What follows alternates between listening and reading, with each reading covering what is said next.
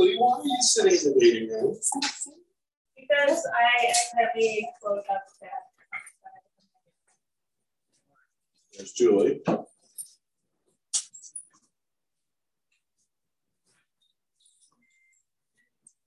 We made sure that Gallivan got the link for today, right? I heard you that time, so. We made sure that Gallivan got the link for today? Yes. There it is.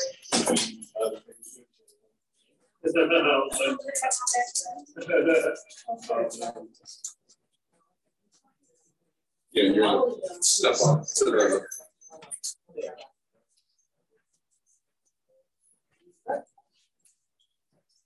Welcome, people.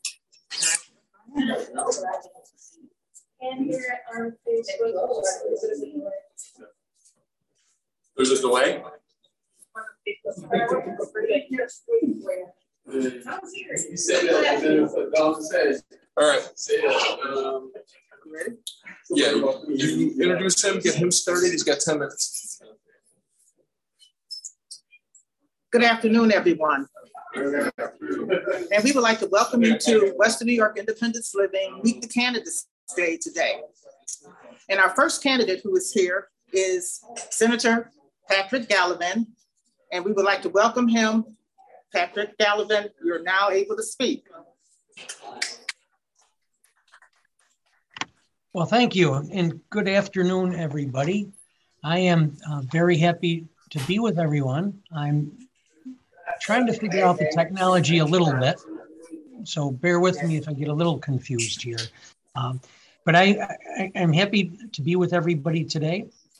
I'm sorry that um, it's not able to be in person, but I do know that doing it this way actually affords uh, greater access to people for various reasons.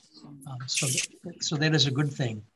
Um, uh, as many of you know, um, my background has been in public service. I, I was in the state police. I served as Erie County Sheriff for two terms, and now I have been in the, the Senate uh, for 12 years now. Um, we just went through a redistricting year, so the district is going to change. Um, but, but taking a step back, it really has been an incredible honor that people place their trust in me. And now, in this particular case, that I am a representative and a voice in the Senate for many different issues, uh, the things that um, are, are, common interests are common concerns.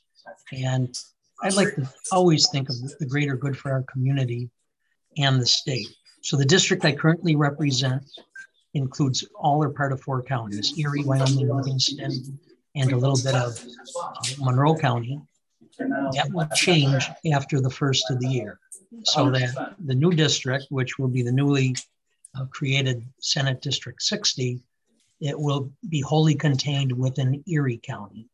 So it, it's easier to say what it will not include. It does not include the city of Buffalo or any of the first ring suburbs um, except for West Endicott, and then of course everywhere else. But um, I, I should note that I recognize we're not limited by the boundaries of the district. So while I am the voice for the people within that particular district, I also recognize that I serve everybody in the county, everybody in the region, and everybody in the state, that everything that we vote on has the potential to affect everybody. And that's never been lost on me. And the decisions that, that I try to try to make, I try to focus on what's good for the entire community. So I um I I'm sure some of you may have questions or different areas that you'd like me to address, so I'd be happy to do that.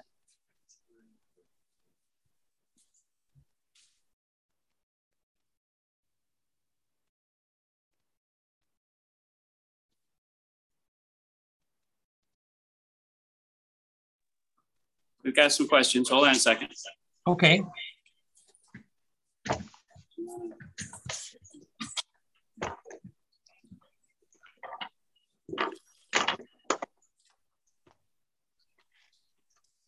Senator Gallivan, will you support an increase in the New York State Independent Living allocation of $5 million? I absolutely will. And I know how important that is. And I have supported the increase for years. We haven't been successful yet. Uh, but I, uh, I, I will continue to do so. I certainly will. And part of the way of supporting that is advocating by speaking up and trying to influence other decision makers, uh, both verbally as well as uh, in correspondence. And I continue to do that over the years, and I'll do so. I'll certainly will do so again. Commit to doing so again. Um, I think the increase is long overdue.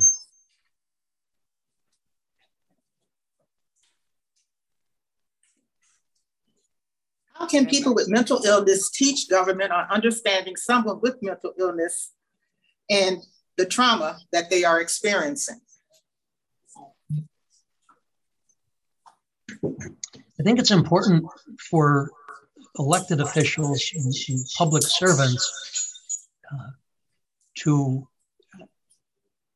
be in touch with the people that they're serving um, so that they can help to ensure that they are trying to address all of the needs of the community and the various challenges uh, and obstacles that challenges people have, obstacles they face, as well as what the solutions are. Um, I think a lot of it is incumbent on the elected official to be available, to be accessible, to be out in the community and talking with individuals and organizations about their various concerns. And if they're not, um, as far as the individual, I think it's important that uh, they do their best to continue to to reach out to the public officials and to the extent that you can don't take no for an answer if people don't want to meet with you you insist that they do and you know you, you continue to reach out and reach out and reach out until they respond and if they don't well that's what you, you, if they don't you have the power of the vote to elect somebody else who will listen but a, a lot of it um, falls on the various elected officials to ensure that they're available and accessible to everybody that they serve, in my view.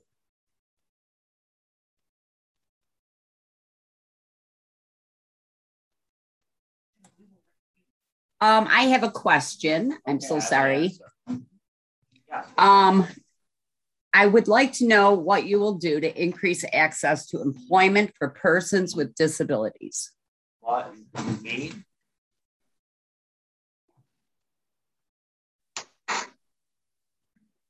I think there, there, that has been a no, no question. I know it's something that I've discussed with many people over the years. I, I think it, there's a number of different ways I think to go about it. Advocacy, of course, is one of the ways. The ensuring that um, the ensuring that also that there are laws in place to prevent against discrimination against any any type of individual um, to make sure that they are in place and there's proper oversight to make sure that that takes place i know over times that uh, there have been budgetary items to help to provide some support but i think what we have to start with is advocacy i can't, I can't tell you that i have the answers but I can tell you that I'm willing to listen and provide the support necessary to try to make that happen.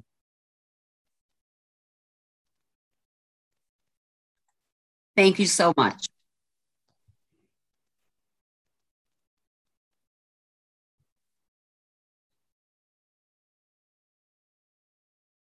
I see on my screen it says that Susan DiCarlo has her hand up. Hello? Oh, there we go. Okay, hi. Hey, listen, I'm 100% disabled. I have several questions. Right now, I had just gotten out of the hospital and I'm facing the incredible lack of aids and services. I'm rural, I'm all the way out in Barker, but it doesn't matter. You have a lot of rural constituents and that That's are disabled, I'm sure.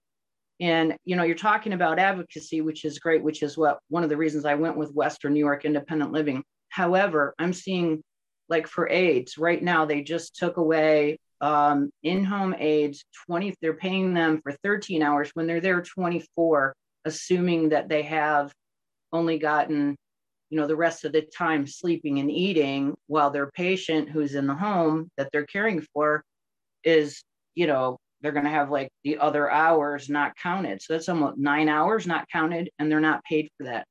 Number one, why is that allowed? That should be illegal. that is like slave labor. And that's for, think about it. If you had your mom, your grandma, somebody in the home that was um, unable to care for themselves and, you know, you're working and what are you supposed to do? They, and how are they supposed to work a 24 hour shift? That means they're literally working that. So number one, I'd like you to investigate that and see how that can be helped. Number two is the wages. We just went up to $15.20 an hour to start an aid. But comparatively, when you look at um, other work opportunities, you know, look at Burger King and all of that. They're, you know, why would you be an aide when you can go work at Burger King for more money? So I think we should still have a, a, a law that every so often they get increases and they get more benefits. If you look at the benefit package they have, I would I would implore you to do that because there's so much more that should be offered to them. Um, if you look at other uh, nursing opportunities. And I know they're not full nurses, but my goodness, they're taking care of your mom and your grandma. So it's super important that they don't mess up. Um, also, I'd like to know in the budget, how much money is allocated right now? I'm in Niagara County, but I would say for every county that you represent, how much money is allocated into education in the employment industry? Because half the battle, I think, when I go out is the invisible disability. That's what I have. They can't see it, but I am disabled. And so then they assume, and you get into, if you, I'm sure you don't have this at your work, but lots of people I know, they're running into job discrimination. They're running into, oh, we're not going to ask you to do anything, even if you are disabled, because we don't, you know, da- deep down think that you're going to really participate and, and give us any kind of help, which isn't true. I think disabled people are really, really wanting to work. They have a good work ethic.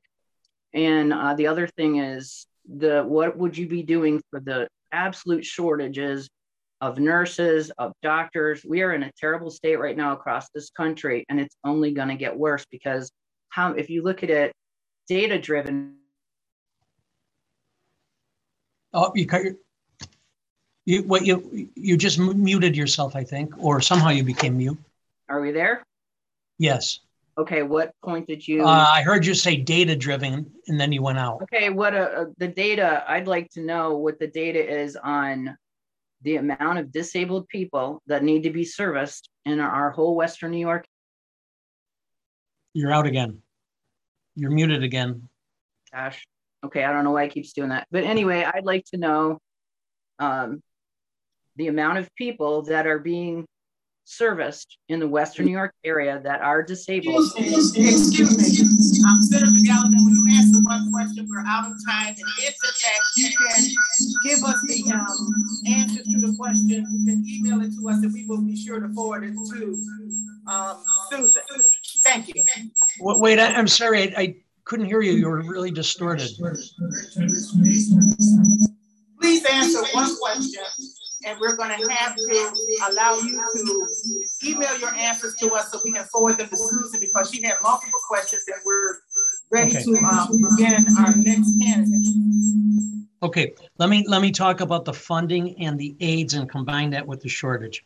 Uh, there was an increase of, of 5.4% last year for the aids. It wasn't enough. A number of us were, alloc- were advocating for 11% with an annual cost of living increase. Uh, we fell short. We have to keep trying at that. That contributes, among other things, to the shortages. And even though uh, nurses get paid better, uh, they're dealing with some of the same things, uh, trying to attract people to these various jobs and trying to find the people that are there and helping to provide some financial support, in my view, to uh, make those jobs more attractive. It's a long, it, it's going to be a long process. The state did try to deal with some of those things last year. Susan, I don't have all the questions. I can give you my email right now. It's this, this, it'll come in, it's, it's easy. It's Gallivan at nysenate.gov. If you email me those other questions, we'll follow up.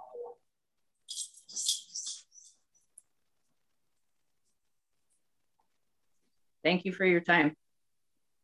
Thank you.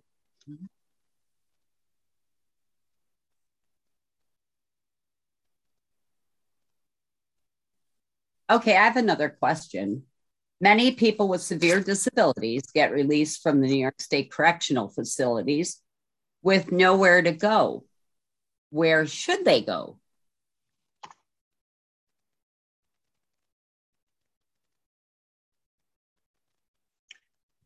Is that question still for me? Yes. Oh, okay. I thought I thought I was I thought I was cut off. No, I think you can answer this one. okay. Um, really good question. If you if you go back years ago, following Willowbrook in the state's response, well, among the states, some of a very appropriate response was the deinstitutionalization of those with mental health issues. Um, but it came along with a failed promise to provide enough enough community-based services. And then what we saw over the years is that is that those with the mental health issues that didn't have anybody who cared about them or loved them or or weren't in the position to be able to care for themselves landed in the streets and ultimately landed in our prisons which created many many problems our our prisons and correctional facilities still have a have a problem with too many people that are in there with mental health issues uh, that weren't properly addressed out in the community. So we have to do better in that particular area.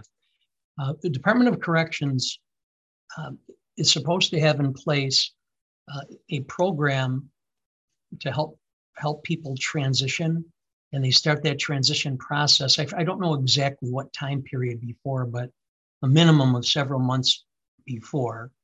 And I, I don't know enough about it, um, but it was my belief that as far as the people being released, certainly those that are released out on parole, that they're they shouldn't be released until they actually have a place to go and the proper supports in place. That deals with parole. It doesn't necessarily deal with somebody coming to the very end of the term, the end of their term, so that when they're released, they're released and the state has no more authority over them. I think it goes back to the Office of Mental Health in the state, ensuring that there's enough community-based services that are available uh, for the people that need them. Something that uh, the, the state has been woefully short on over the years. Well, can we work on that to get that fixed or make it better? Because you know there are quite a few people you know, that have disabilities that are not being taken care of. So, I mean, who do we talk to about getting that repaired or somewhat repaired? Well, first, I believe it is being worked on. Um, and there are people, there are various advocacy groups that are working on that. And I do know uh, that the governor's office has, that the prior administration and the current administration, the executive's office, has talked about that and, and put forward different proposals without really, I, I, I can't do it off of my head without going and looking at all the specific proposals to see what's been done over the year. But I, I think it does start, it can start with your legislatures, legislators, or the various advocacy groups that have that are working on this. Many of them are New York City based, but they are working on these. We would like to thank you so much. Okay. And we're going to um, end this portion of the Meet the Candidates Day. And now we have County Clerk, Mr. Michael Kearns, who is going to make a presentation to us. Thank you, Mr. Gallivan. Thank you.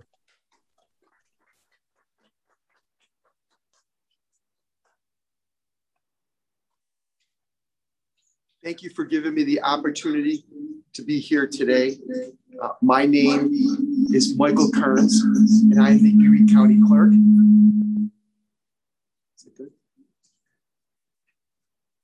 So, as you know, to many of you, uh, I'm not a stranger to you. Uh, we have been working on many different disability issues since my days as a City of Buffalo Common Council member, uh, making sure that the City of Buffalo followed all ADA standards uh, for infrastructure. Uh, when I became a New York State Assembly member, uh, we were able to work, Todd and I, work on many issues to make sure that our inner harbor projects and other projects at the state level uh, were ADA compliant and making sure that everyone had access to these projects. Uh, one of the things I'm most proud of is working with the previous speaker, Senator Gallivan. Uh, we were able to save the uh, Western New York uh, Children's Psychiatric Center, the number one rated facility in New York State when I was in Albany. I sponsored that legislation uh, and working with him and working with the advocates in the advocates in the community. Uh, not only is that facility open today, uh, in addition to that, uh, to the great leadership of many of the different state representatives, they are now expanding uh, that facility for many of our children that do have mental health issues uh, and that are facing some very difficult times, both them and their families. Finally, uh, as a New York State representative and carrying this over, I filed legislation to extend paratransit service. Uh, and one of the things we have a local celebrity here today, Stephanie, Stephanie's Law, who's been advocating uh, for this with me for nearly eight years. But one of the things I've been able to do and I want to do, and I know one of the questions is bring greater uh, accessibility uh, to people and to transportation. We know that the number one uh, obstacle to people with disabilities is not having transportation. And under the ADA and the federal requirements, uh, in many instances, our local authority, uh, the NFTA, uh, doesn't do the greatest job of making sure that not only you have access uh, to that service, but it is limited uh, to three quarters of a mile from a bus stop. Uh, my legislation and now Stephanie's law would expand that to three miles. I'm now currently the Erie County Clerk, and some of the initiatives that I'm working on, uh, we talked about Stephanie's law. Uh, we process uh, real estate transactions, and as part of that, uh, the mortgage tax NFTA gets a percentage of that. Uh, and we send approximately about $25 million to the NFTA every year. We have formed a committee, a transportation committee, where we are working in partnership with the not for profit community to hold the NFTA and others accountable to make sure that uh, we can get the best possible service uh, for our most vulnerable population. In addition to that, I'm proud to announce that we are partnering with Columbia Law School uh, on another initiative to make sure that there is a survey to give you a voice so that you're just not listening to the elected officials, that you can yourself and others say what is needed when it comes to transportation.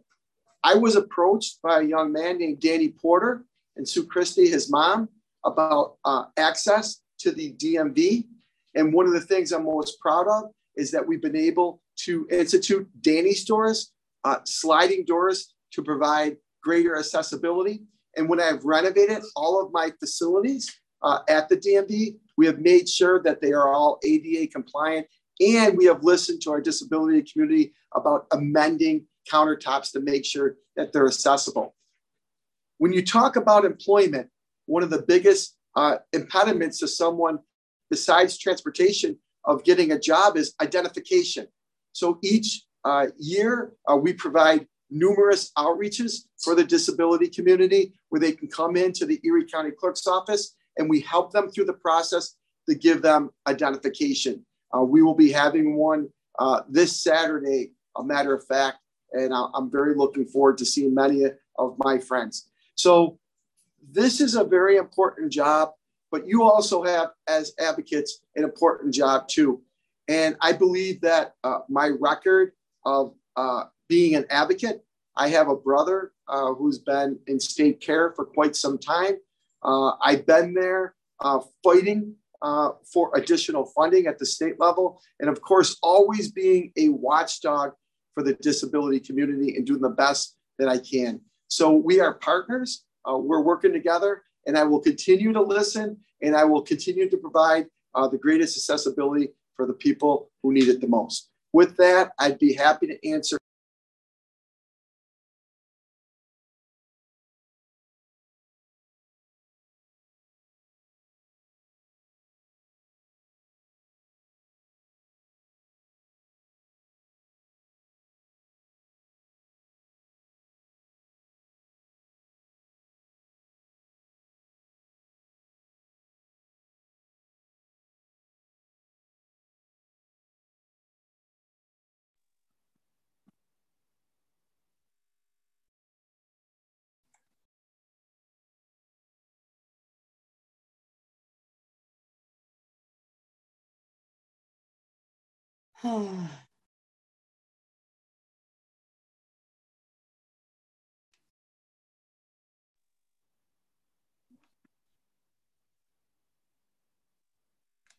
oh, my.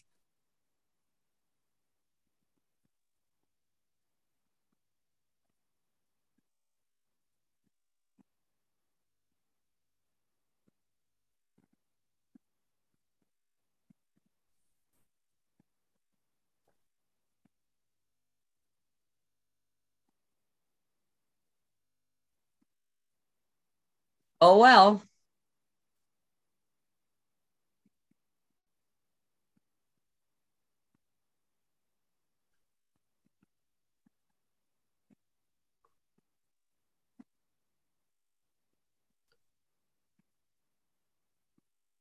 Todd or Tech, I don't know if you can hear me, but we've lost the audio from you all.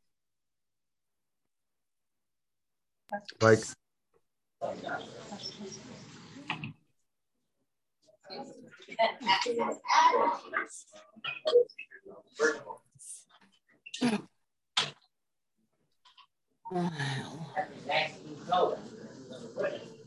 Our next speaker is uh, Congressman Higgins. Is he in the room? Oh, he's virtual? Yeah. Here he is, Scott.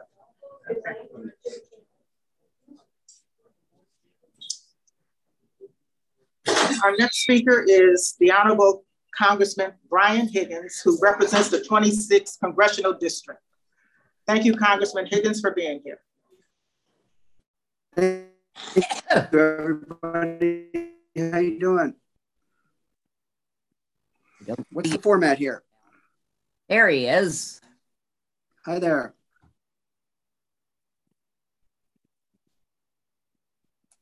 Okay.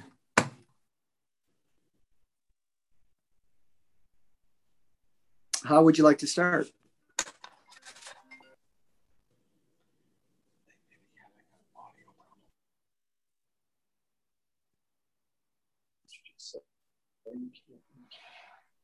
Uh, I'm not hearing anything. So if I'm ignoring you, it's not because I'm. are you able to hear me, Congressman? I heard you. Yes, sir. I'll go ahead and throw a question out there since we're at a impasse. And I see you.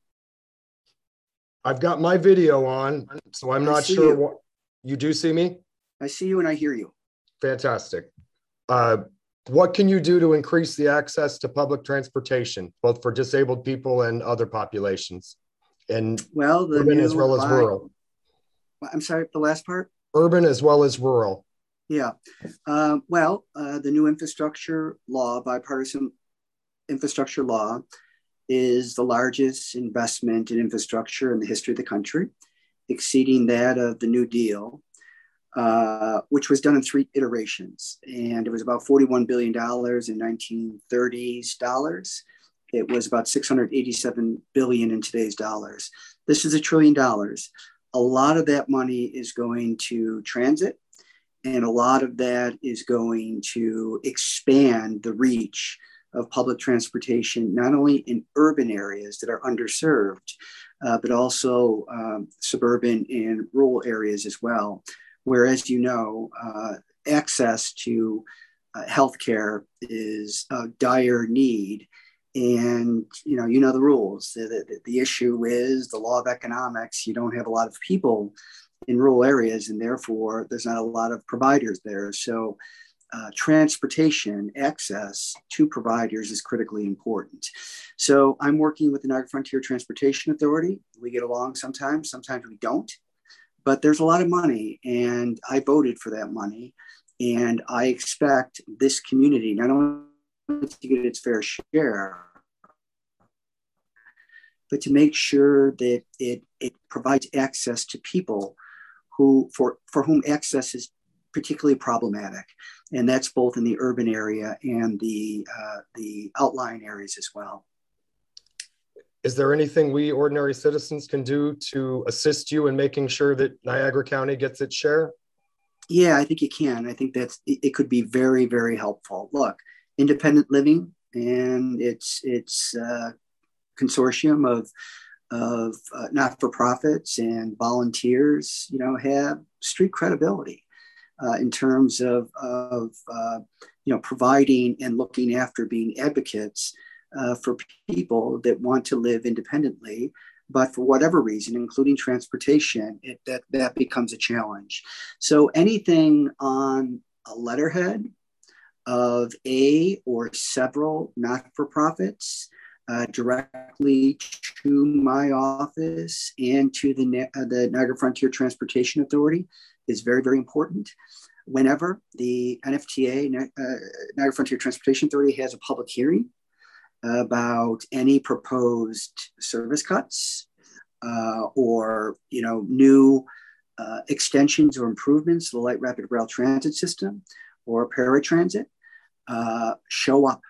Show up showing up is very, very important and advocate for the very issue that you would ask me about. Uh, what I can do, uh, what I have done, what I'll continue to do, is make sure that those uh, categorical funding grants that improves access to uh, to people who are, you know, in both the urban, suburban, and rural communities, to make sure that those uh, areas of funding are properly funded and accessible to the local agency, in this case, the NFTA, that is responsible for public transportation. We don't do a good job in public transportation. Uh, you know, the, the, access is, is, is less than desirable. Uh, the quality of the experience is not good. And Buffalo has got to, you know, change uh, and make it uh, not only, you know, accessible, but make that experience a good one so that those who are dependent on public transportation aren't frustrated by the very agency that is responsible for providing that. Let's make it more attractive than sitting in traffic. Absolutely. Thank you. That's excellent, excellent answer. Well said. Does anybody else want to jump in? I'll I'll change gears here a little bit then what can your office do policy wise to assist in the transition of various populations, say from nursing homes or from correctional facilities back into particularly people with disabilities back into their home community? Yeah, look, financially and morally, it should be everybody's objective to allow those that want to live independently to live independently. Um, so that's an issue of funding through the Medicaid program. A lot of, particularly the developmentally disabled community, uh, 70% of funding is provided through uh, the Medicaid program, 60% of which is federal money. So getting federal money in the Medicaid program is obviously helpful in helping people, if they're not uh, uh, living independently, to transition back to independent living.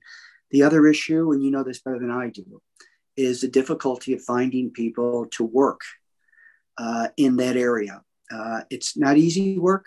You not only have to be, you know, a person that's, you know, built to help other people, but you've got to be patient and you've got to be willing to be a friend as much as anything else because the physical services that you provide somebody who's trying to live independently that may otherwise end up in a nursing home um, it requires you know a skill and typically these workers are low paid workers we have to recognize that if there is dignity in work that has to include everybody especially those that care for the most vulnerable amongst us you know, you know, particularly with the developmentally dis- disabled community. You know, back in the 70s, there was a big tr- uh, transition. And the idea was to deinstitutionalize people so that they could live in neighborhoods, community residences, they, call, they called them. And I know from personal experience that that was very controversial at the time. Uh, if there was a People Incorporated, for example, a community residence that was, you know, designated for a particular area, it'd have to go to the city council for a variance or a zoning change. And, you know, all the protesters would rise up and talk about property values and public safety issues and all those other As you know, primarily those are those are caricatures that do not are not supported by fact. But you know, people have a tendency to oppose things that they don't understand.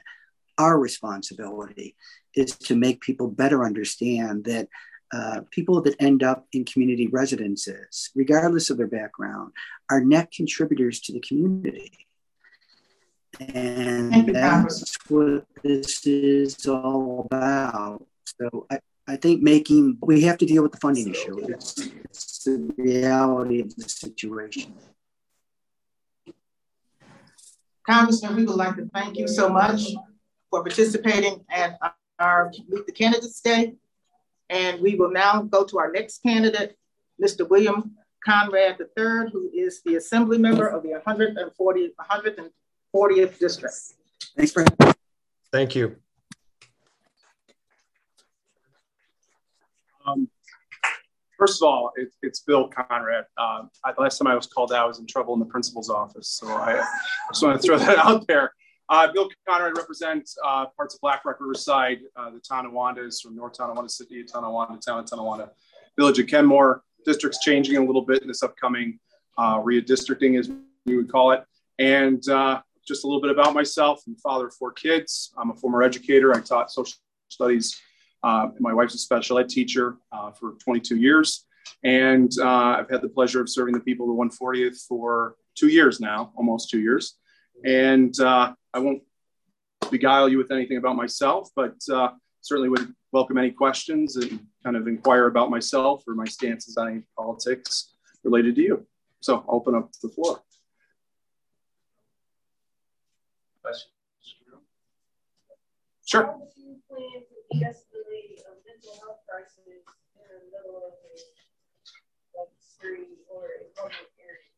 Well, I, I, I think I was just uh, literally before I came here, I was at a symposium at UUP had put on above state where it was a mental health crisis nationwide. And uh, what we started to see, and I know uh, Byron Brown spoke about it, but also so did the town Tonawanda. We're starting to, we got that 998 number now, right? We're trying to get people to call if they're in crisis for mental health crisis or what have you, to be able to have those social workers, those folks on staff. I think behavioral health is with the town Tonawanda police we're trying to get that move in that direction to kind of be able to de-escalate and, and teach those police also the skills to be able to deal with that. If that's where you're going in the direction we're starting to see a move in that direction. 998 has gotten more numbers calls for suicide prevention but it's also meant to be not 991 or 911 but an answer to that in our public. So we're starting to see a shift in our resources, but also the mentality of how do we de-escalate these situations and how can we treat them without them turning into tragedy uh, kind of before the hand. And I know the town of Tonawanda, the city of Buffalo, are doing that. And I'm working in my capacity to make sure that police have those funds to be able to do that, uh, as well as keep maintain what they're doing as well. So, yes. Yeah. I'm, I'm a self advocate. I've been an advocate since I was 21 years old. I have, this is my first bill that I am doing. Okay. I have a bill that's in the Assembly and in the Senate. It's out in the finance in the Senate. Sure. In assembly, it's stuck. It's stuck in transportation. Okay. I want to know if you will co-sponsor my bill and help me with my bill to get it passed out of the transportation in the assembly. I really need help getting my friends and the veterans and the seniors better paratransit. Because if my people are being stranded with paratransit. Mm -hmm. If my bill passes, it will make it go three miles from a bus stop. Because right now, paratransit only goes three quarters of a mile of, from a bus stop. And a young lady, she got, they did, the bus company didn't know until the Lancaster police called them. A young lady works at Amazon. She had to catch the nine o'clock bus she doesn't start work until 3.15 in the afternoon. She got, her wheelchair got stuck in the middle of the Walden. They had called, they had to call the bus company and they police asked them what they're gonna do about this young lady getting stuck. I need some help getting this bill passed because it's very important for the veterans, for the seniors, and for myself.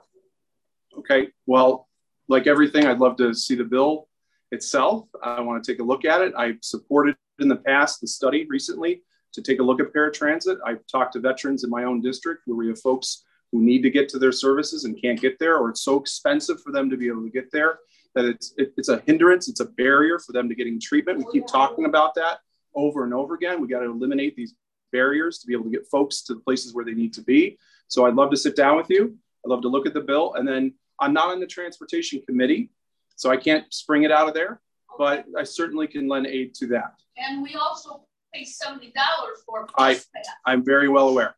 Yes, I agree. them- You might tell them the more commonplace name of your bill.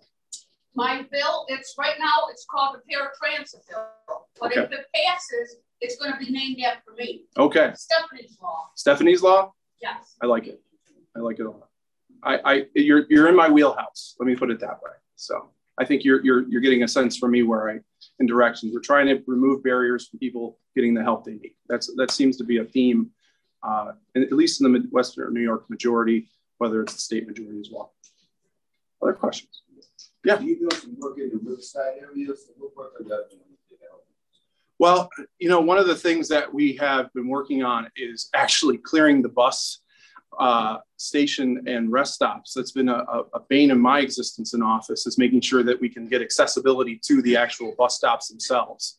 Uh, and I've had set up several meetings with them to make sure that we can be able to get there because for, I don't know about you, but during a snowfall, it's an absolute disaster. And one of the things that we kept noticing on going past Hertel or getting into Riverside or Black Rock in that community, uh, either Kenmore as well, right on Sheridan Drive, is that the businesses are, are left. Who's responsible? We're trying to hammer that out. And if it has to be done legislatively, but that's one of the things that we're working on right now is just trying to get that some dignity for the folks that are using these transit systems is such an important piece of everything.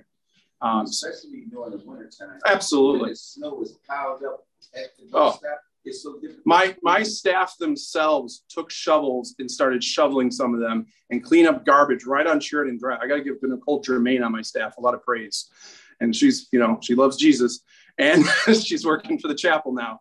But she was on my staff and she went out there and picked up the trash. My staff has gone out there with shovels because we wanted to make a point. If not who, then you know if not us, then who. So we got to make those actions. And if we got to send a message there, and I have spoken to the NFT on this, and I'm not letting them off the hook. I've said, okay, when are we having this meeting? Oh, we'll talk in the summer. You're going to put me off. And then winter comes. It's going to snow soon, right? Winter's coming. And then we're going to have the same problems. I almost swore. I, I shouldn't have. So, any other questions? Yes. Uh, given your history as an educator, I'm sure you can appreciate how necessary technology is for function, independence, and quality of life in, in every area of life. And Sure. Includes education, work, communication, socialization, citizenship, as we're seeing now, even sleep. That's how we wake up in the morning. Sure. Uh, but people with disabilities encounter, you know, numerous technology access barriers in everyday life, including physical access, uh, lack of awareness and education about assistive technologies that are needed to access technology, uh, limited funding, uh, lack of broadband access.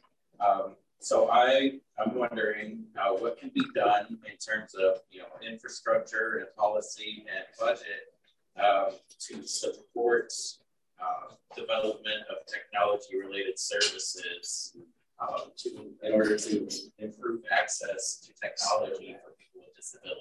Well, you- bring up a, a lot of things. I think broadband's a broad topic that we can talk about. Rural areas, there's dead zones in the city, the availability of, of competition. You know, we can get into that on its own for a conversation. But you know, as when I was a town councilman, uh, we had uh, I was very lucky to have a couple citizens that were were blind, and they would attend our town board meetings and they would update us to the point where we started talking about the website and how it's it's just not accessible, and they would bring it to our attention and we were able to put together a disability committee and started to really look at things from there. I, I think this is a, a, question not only for the science and technology, but also the disability committees. Where, where is this going to be in the budget? I've sat in on school district meetings when we're talking about making sure an IEP or a 504 is accommodated and what technology, translator, what have you, is needed. Uh, but you know, what about the accessibility to the general public? We look at the library now for hotspots and so many other things maybe that's a realm where they can kind of come in. They've been doing a lot more health screenings as well uh, and getting people access to technology, not just handicapped, but I think the, the general public, especially when they don't have an access to those things. And how many applications do we fill out today? How many things that we do have to be online? And if you don't have online, uh, how devastating that could be. So I think moving in that direction, I think looking at that as a budgetary item in this upcoming fiscal year, uh, and also making a commitment on that, you know, is I mean, let's let's be honest. We've been talking about broadband for 10 years. Let's let's start to put the ground what we need to do and go forward. I mean, we we have a worker shortage. We all know that. We're seeing it in many capacities from nursing on to aides uh, all the way through. Uh, we're looking at workforce development we got a lot of problems out there and we're going to have to you know we're a mile wide in our issues but we're going to try to have to hone in on a couple and solve them in the meantime thank you yes thank you i'm done? Yes. Well thank you. I appreciate it. And now we have edward Rath iii who is a candidate for the 61st senatorial district.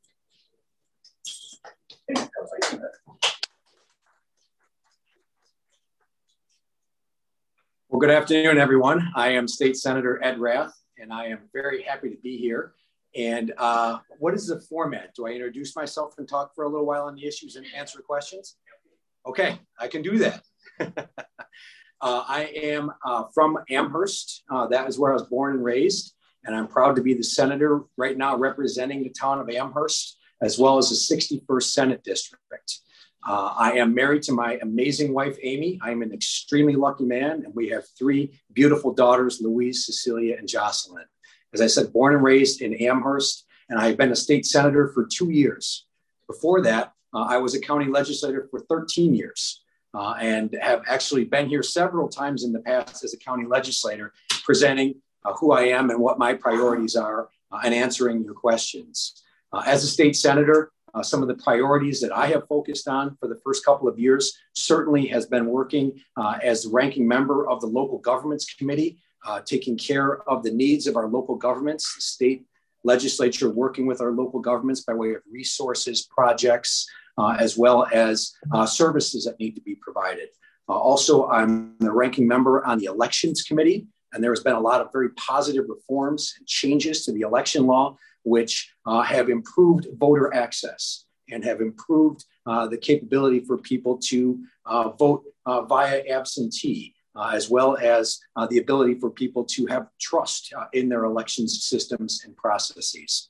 As a candidate this year, there are some things that uh, I think are very important for me to share what my priorities are this year. First of all, we have an affordability crisis in New York State. Things are so expensive right now in New York State and New York State can fix it with some reasonable tax and some reasonable reforms to our regulations. If you can imagine this, New York State is last, 50th out of 50 when it comes to affordability. Every other single state is cheaper than New York State, if it will, if you will, by way of cost of living. So we have to address the affordability crisis. Think of how expensive it is at the supermarket these days. Think about I just went and got $20 worth of gas and it was five gallons. So it's not a lot of gas for five, uh, for twenty dollars. Uh, and also uh, all the other costs, like our energy costs that we have to, to heat our homes. It's going to be twice as expensive as it's been in the past. So that's the affordability crisis we have to address. Secondly, we have to focus on crime.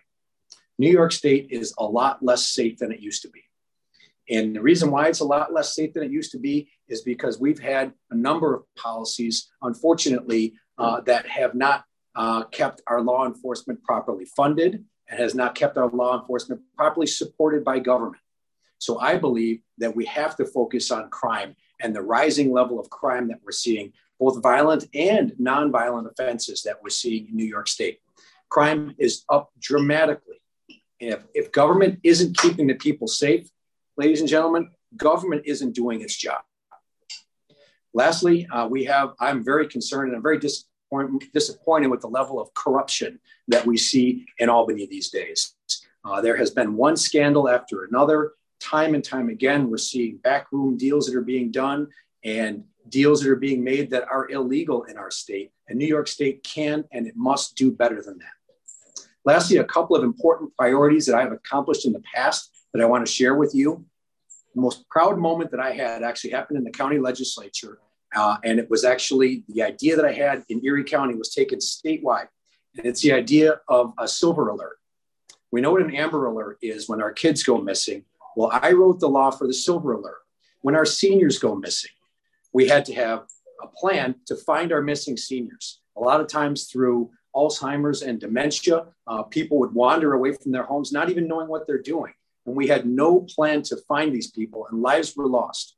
So the idea that I had in Erie County actually was taken statewide to protect our seniors because we had dozens and dozens of people who were dying uh, when they go out in the dead of winter uh, and uh, would never be found. That was the first thing. And the second thing, and I'm working on this in Albany too, we have so much bullying right now in our communities, very aggressive online cyberbullying uh, that is going after our children and is going after every single individual in our community, including people with disabilities. I made it illegal to cyberbully in Erie County. It's, we're now working on making it illegal in New York State. It has gone far too far, and it's sometimes, most times, anonymous online. We have to fight this to protect our children and to protect people with disabilities and every single individual in New York State. So I'm also a firm believer in listening more than I talk because I only know what I know. And you're the people who have the questions. You're the people who are curious about what I stand for. But I will tell you this it is my absolute honor to be a state senator. Uh, it is for me an opportunity for me to work with every single community and every single organization to learn about what your priorities are. And the way that government works to me is it starts with learning the issues. That's awareness. Then you figure out the process, how you can fix things. Then, third, you take action. So, awareness, process, action. That's how I go about government. And so, I'm so happy to speak with you all again. Two years ago, we didn't have this, uh, but I'm glad to be back. And now uh, I'll answer any of your questions that you have, and I look forward to them. Yes. Um, you mentioned you're coming up with one for New York. How long is that going to take? We already proposed the bill. It's Senate Bill 7600, uh, and it is before committee in Albany. Uh, and hopefully, God willing, I'm elected to go back to the Senate. I can continue to work on my colleagues to take it seriously and bring this about because it's gone way too far, uh, this online cyberbullying. I'm going to continue to fight for that. Yeah, you're welcome. Over here. Yep. What are, what are you doing about transportation? Because right now, people with disabilities like myself and seniors and veterans, I have a bill that's in the Senate right now. Tim Kennedy is my main sponsor. I'm going up against the NFTA because paratransit only goes three quarters of a mile. That's right. And if my bill passes, it's going to make the paratransit go three miles. I'm very familiar with that bill. And uh, you were talking to the right person in Senator Kennedy because he actually chairs the Transportation Committee. So you have good access to the right person. And I'm supportive of that piece of legislation because transportation access is a huge problem in our communities. And uh, if it's paratransit uh, transportation, uh, you need to go that full length of the of the uh, the journey, not just three quarters of the distance. So I will I will partner with Senator Kennedy and fight to get that approved in Albany. I don't know why we can't do something like Pennsylvania does, because right now we pay seventy dollars for one and that's for twenty trips. Pennsylvania, they use the lottery money for the for the senior citizens, for the disabled, and for the veterans and they give them a bus pass for the lottery money pays for it. Why can't we do something like that here in New York State? I love the way you think uh, because uh, there are other states that are doing it right. And in your example, it's Pennsylvania. We don't need to reinvent the wheel many times. We just have to build a better wheel. And, and Pennsylvania is doing it better. Let's follow what they're doing. And mind you, we are carrying billions of dollars of surplus every year in our state budget billions of dollars. Transportation access should be one of our priorities because we have the extra money. Let's provide that transportation access. See, I'm on low income, and if I don't have the money to pay for that tax, then I got to go to mom and dad, and they're both retired. And I don't like taking money from mom and dad when I don't have to. And, and mom and dad have less money now than they did a couple of years ago because everything's that much more expensive these days. Yeah. You're right. I know exactly the issue you're talking about. And you know what? Albany needs to have its head on straight. And a lot of times, Albany is not passing legislation which is appropriate or necessary for our challenges here in Western New York. A lot of times, we're taking care of the agenda for New York City, and we need to take care of Western New York. Um, Emily Watkins, the On the topic of paratransit, I know Stephanie's been fighting for this bill for eight years. Um, we just got to see the RFP this week for the paratransit study, which this study is expected to take upwards of 18 to 24 months to complete. That could be another two years before we have those results. Is this a bill you see yourself pushing to be passed before the results of that study, or is everyone really just waiting for this money? Well, first of all, I would hope that we could expedite the study uh, because 18 to 24 months is two years, and that's two years of more waiting uh, to the challenges that everyone is facing here. So uh, the first thing I would suggest is we say, well, why on earth is it going to take so long? We know what the challenges are. We know where the problems reside. Why can't we expedite the study? Number two, I think, yes, we should consider passing the bill first, because then maybe that will say, all right, well, the legislation is passed. We just got to get this study finalized. There needs to be a sense of immediacy in Albany. And we don't see that enough. We see Albany just kind of going along to get along. And that's part of the reason why I ran for office a number of years ago was to bring about change and to bring about the necessary change we need to see. And this transportation access is certainly one of the most important issues that we're confronting right now in Albany. Yes, sir. I spoke about that earlier about the Social Security in the rate. That's the next have a pay raise for the Social Security. That's gonna be the nine point say it said nine point something for, for, for Social Security for our funds.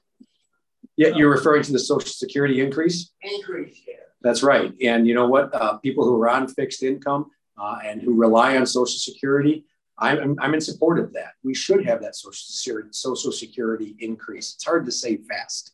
Uh, but to me, uh, because rising costs are happening everywhere right now, let's do what we can to provide those type of uh, increases in money so that people can pay their bills.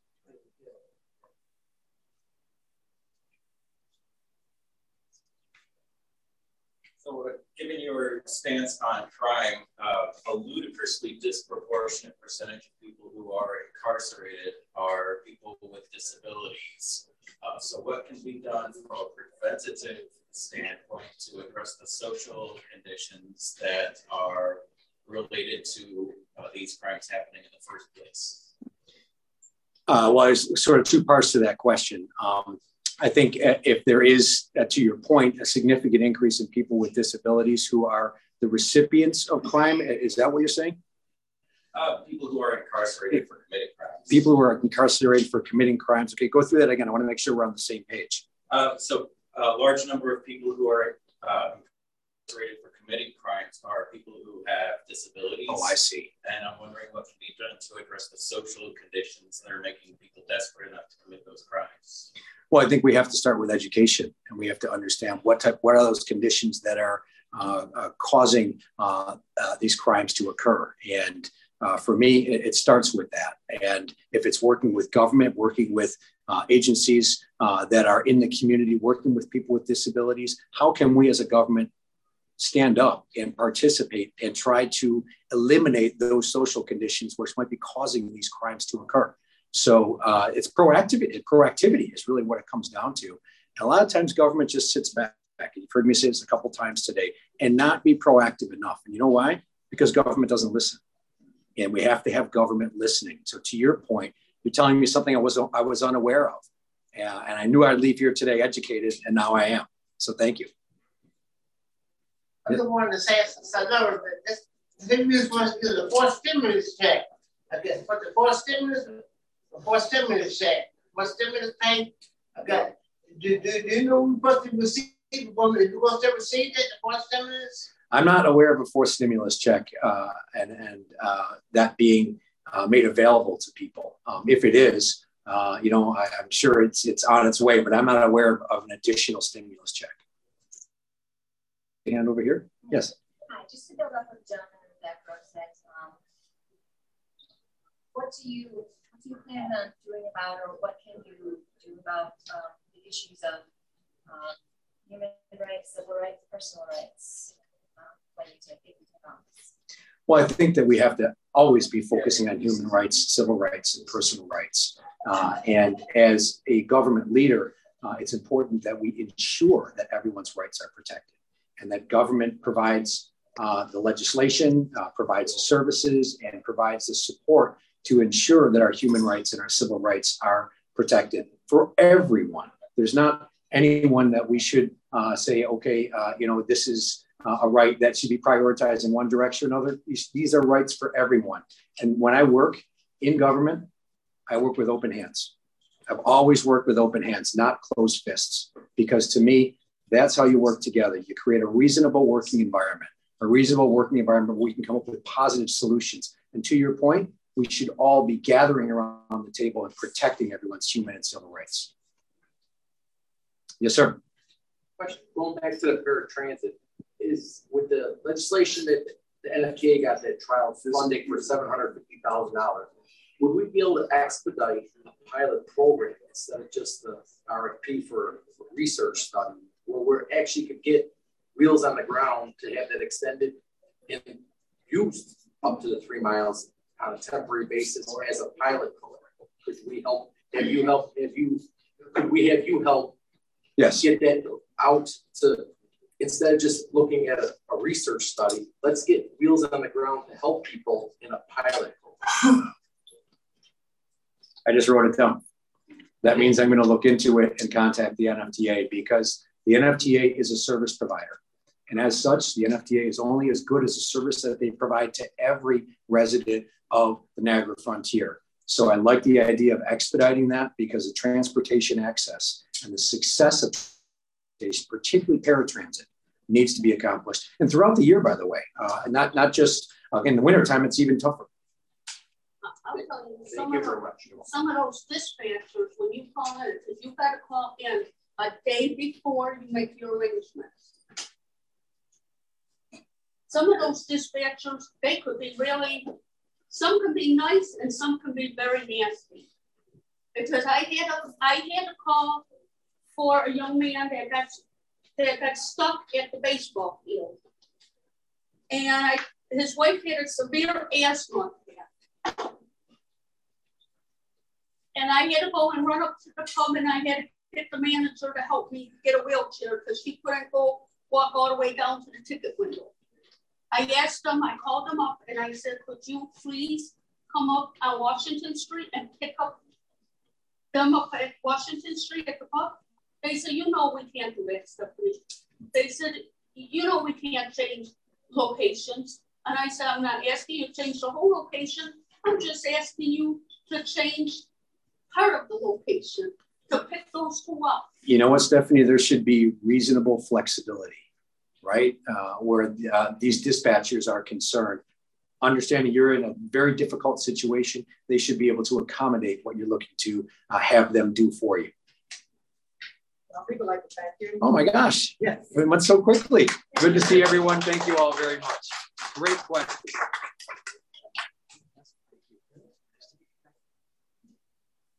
Again, let's thank Senator Rath for his participation. And now we have the candidate for the 146th Assembly District, Ms. Katrina Zupowitz. Let's welcome her.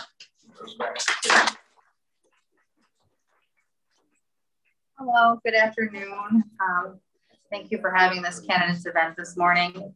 Um, my name is Katrina Zepowitz, and I'm running for the New York State Assembly, District 146, which is the town of Amherst. Um, I've worked in state and county government over the past uh, 10 years. And my husband and I recently uh, got involved with the Museum of Disability History, uh, raising over 20 grand for them. And although unfortunately it had to close because of COVID and, and lack of funding, it really uh, opened my eyes to the indifference from the community uh, towards people living with disabilities, even today.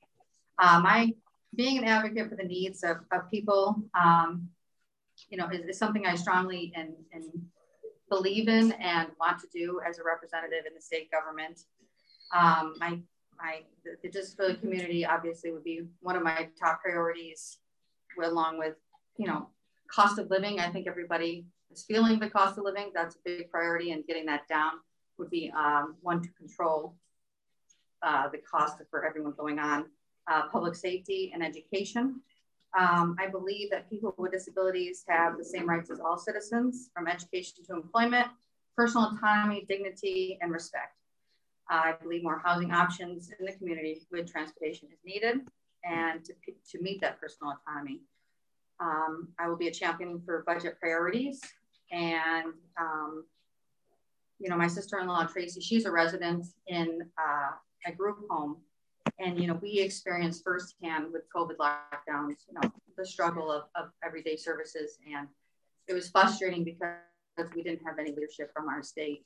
And even after the opening, it was months before, you know, they, we could figure out what was going on and to visit her. So it was really frustrating from a family's perspective. And I kind of want to bring that sort of advocacy with me to Albany to and understanding to to get that kind of conversation and transparency from our, our Albany representatives. And um, lastly, I'll just finish with, before I ask, uh, answer any questions, is that um, my inspiration, obviously, for running uh, is a lot of my family and everything. And my mother-in-law, Penny Zeblowitz, she fought for um, people with developmental disabilities back in 1990. She was part of the Amherst Town Board.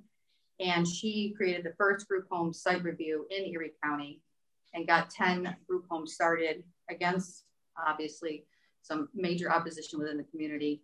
And people even got nasty with her. And, and you know, I want to take that kind of fighting spirit of hers to Albany. And she's a real inspiration to me. And, and that's how I would like to be, you know, people first. That's kind of my, my nature and helping people. And that's why I got involved and sort of stepping out into the light. It's a little hard to be the face on the, the face out there getting the questions, but that's what I want to bring to Albany. Um, so thank you for having me. And I'll answer any questions. Yes. Um, what would you do to support the increase of accessible and affordable housing within our community? Uh, can you say that one more time? Um, what would you do to support the increase in accessible and affordable housing within our community? for accessibility and affordability, I mean, there's a lot of a lot of moving parts, obviously, with with housing and, and, and cost. I think keeping, I think having the policies, number one, you have to start with the policies that create the cost problems. Keeping those down helps maintain, you know, good affordability for everybody across the board. And then figuring out, um, you know, key ways to make housing available to people with disabilities in the community. That's that's something you can step in for and then do, you know, case studies and and things like that to kind of bridge the gap and, and, and meet the needs. Um, I met a local uh, that I know I don't know if anybody knows the uh, Western New York Housing Coalition. I know they're just getting started, and um, or Home of My Own. I'm sorry, Home of My Own. Um, and I, I, I met them a few years ago, and right before COVID, and I know everything got a little um, crazy with that. But um, you know, it, it's it, it's that that type of you know living in the community and, and having enough housing, being able to be independent. That's what I think we should look for. And I know that Home My Own was looking at certain state policies, and I think that you know if they keep going, they can maybe figure out how to do how to get that connected so that they can make the buildings for people to live in on the topic of people living in their community, and I know you said housing. My name's Emily Watkins. I'm from by the way. Um, obviously, a big issue in New York State right now is people being able to live independently in their communities. Statistics show that uh, one out of four DSP and home health aide positions are currently vacant in New York State. While there was an increase some funding to home health aides and DSPs. A lot of people are still critical, especially ARPA funding for home health aides. What will you do um, in order to support the future of home health care and DSP support so that way people can remain in it? Yeah, I think that we have to have um, the proper funding for for DSPs and home health aides, um, and, and uh, obviously uh, care working uh, in general. You know, they're sort of every day with with the people that we love in the community being independent you know that there we need to figure out what the adjustments are, you know, and, and make them. Um, they've always been lacking I think, and, and behind the state has. Um, and I think, you know, I heard another uh, affordability crisis about how, you know, agencies aren't necessarily paying on time or the state isn't paying on time to the agencies that are getting out the, the care. And so I think taking an analysis of that and breaking it down and figuring out how to to get it delivered and how to increase it. I mean, the frustrating part is is with COVID. I'm not sure what happened between people being out of work and coming back to work, um, but I think that gap is it needs to be addressed. It's it's critical to moving forward. I mean, you see it in every industry, but this is the industry that you know needs the most. It's the home health aides. It's it's the DSPs. It's it's care. It's and it's really I think people need to realize how rewarding it can be. It can be it can be hard work, but it can be very rewarding to really put somebody else's needs in front of yours. So I think analyzing that and figuring out how to properly fund it. Um, you know, we could be behind the national level or even the state level. So figuring out what other states are doing. Um, but something needs to happen to really address it because COVID, I think, um, uncovered sort of that truth in the, in the gap of, coverage. What do you plan to do about the the landlords that want to stay three times the rent and show proof of income? And a lot of them don't pay three times the rent or to show proof of income. Or the ones that have a secondary option and they say no. So what you plan on like enforce like you can't do that? It's technically Okay, that's a good question. Um, you know, I think um, a lot of times laws are passed and it's the enforcement that's the issue. Um, so I think, you know, I think working with the state agency that's in charge of the enforcement, figuring out why, how they can they can get out there in the community and sort of make that known to landlords. Um, it's important. Um, you know, I think that if, if they're not willing to kind of get out in the communities and and do the hard work on the ground, then there's obviously something going on as far as you know pertaining to their duties in the office and so they need to carry out that enforcement piece and and work and i think communication you know working with landlords um, getting them to understand it. I mean there's a lot of there's a lot of laws in new york state um, and you know i think sometimes they're they're either number one hard to enforce or number one hard to understand. So number two hard to understand. So it's like you know just kind of working with people in the community and bridging that um, that gap with landlords to really be like, you know, this this is the law and this is how we have to follow it, and it's not just something you know me as the person applying for housing is just saying. So, and, and maybe having you know a local representative you could go to in an office. Um, maybe exploring that, you know, seeing how you could have a local advocate that can come out or call the landlord or something like that That would be an idea maybe. Right now, we need better staffing folks because uh, I had I had to help a young man. He was walking all the way from the bison field all the way to West Seneca because his staff didn't help him. And the Erie County clerk had to come and pick him up and take him home. Wow. And if he didn't do that, he would have walked home again. Right.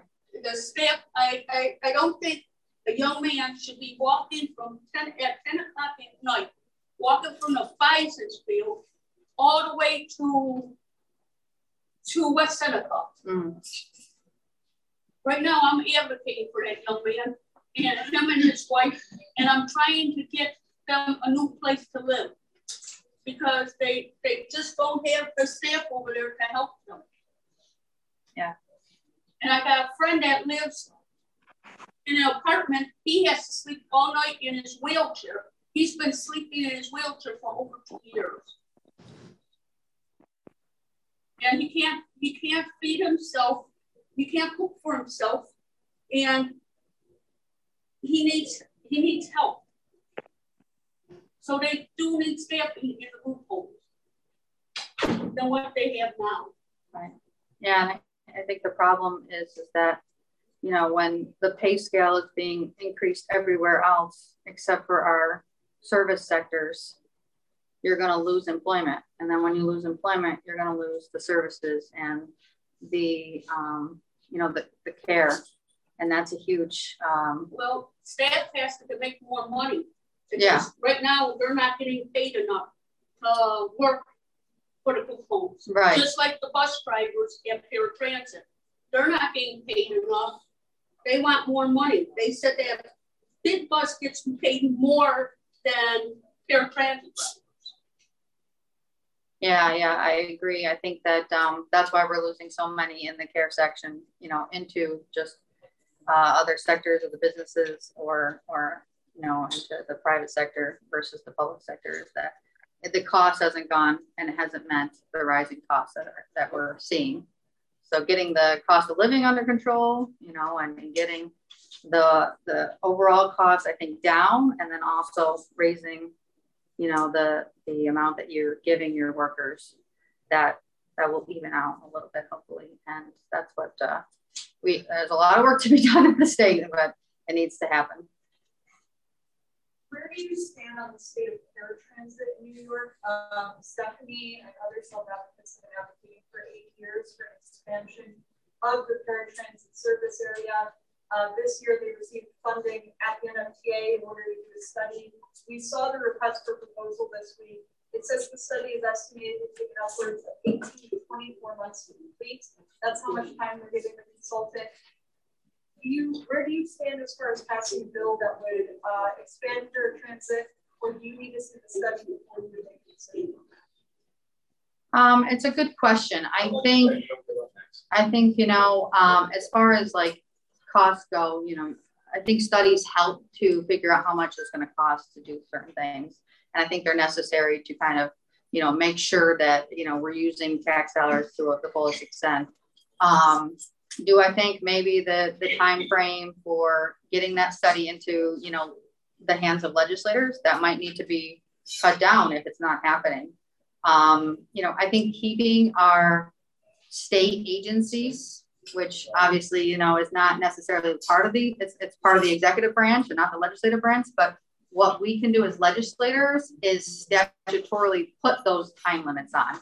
And if you know the time limit is not being met, then you have to go back and and and make sure number one they're they're they're holding to that or make it a shorter time statutorily. I think that holding the uh, administrative you know offices accountable that's a big part in making sure that timelines are met. I know you know there are timelines for when you apply for you know like for schools um, for your child to have uh, special needs evaluations. There's a 60 day uh, they have to return to you. So I think having them statutorily put in place keeps them accountable, and that's what we can do as legislators is, is put in those those statutory you know time limits. And if they need to be adjusted, they need to be adjusted because you have to have studies and you know finances in order to, to balance everything out. Because everything costs obviously money. So you have to make sure you're doing it and you're doing it cost effectively. Just make sure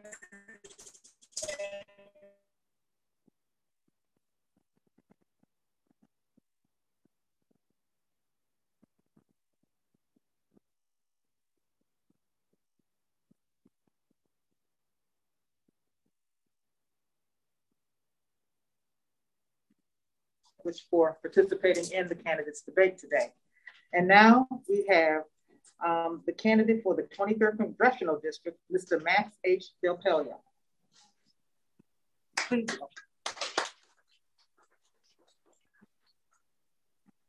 Thank you and good afternoon. My name is Max Della Pia. My background is 30 plus years in the Air Force. Uh, I was an Aircraft, Air, Air Force Academy graduate. I uh, practiced law and uh, did reserve uh, work as, as a, a, pilot. And I had a, an opportunity to do a lot of different things in my life. Practice law, own my own practice, went to the first Gulf War, and I said, I need to go. And I recommended a replacement. And I haven't been back to practice in law since 1990. they gave me a lot of opportunities, more than just flying. I actually went with the Air Force Reserve to be a, a Brookings Fellow for Senator Carl Levin on his personal staff, and then worked for the Secretary and Chief of Staff of the Air Force and Air Force Senate liaison. Then I did several other things that I won't get into unless you ask. Uh, but I, uh, I was hired away by the New York Air National Guard to be the wing commander at the, the ski birds, the ones that go to Antarctica and up to Greenland. Um, I retired from there and uh, they named a glacier after me. That and a five bucks will get you a cup of coffee. Uh, but Della Pia Glacier, if you're interested. Um, but then I went to work, uh, I went to F- headquarters for 10 months and then I went to Afghanistan for seven months. And I was a senior US Air Force officer as a full colonel. Uh, we had over 10,000 troops there, a NATO base from 13 counties and countries. And uh, then I went to Lockheed Martin for five years.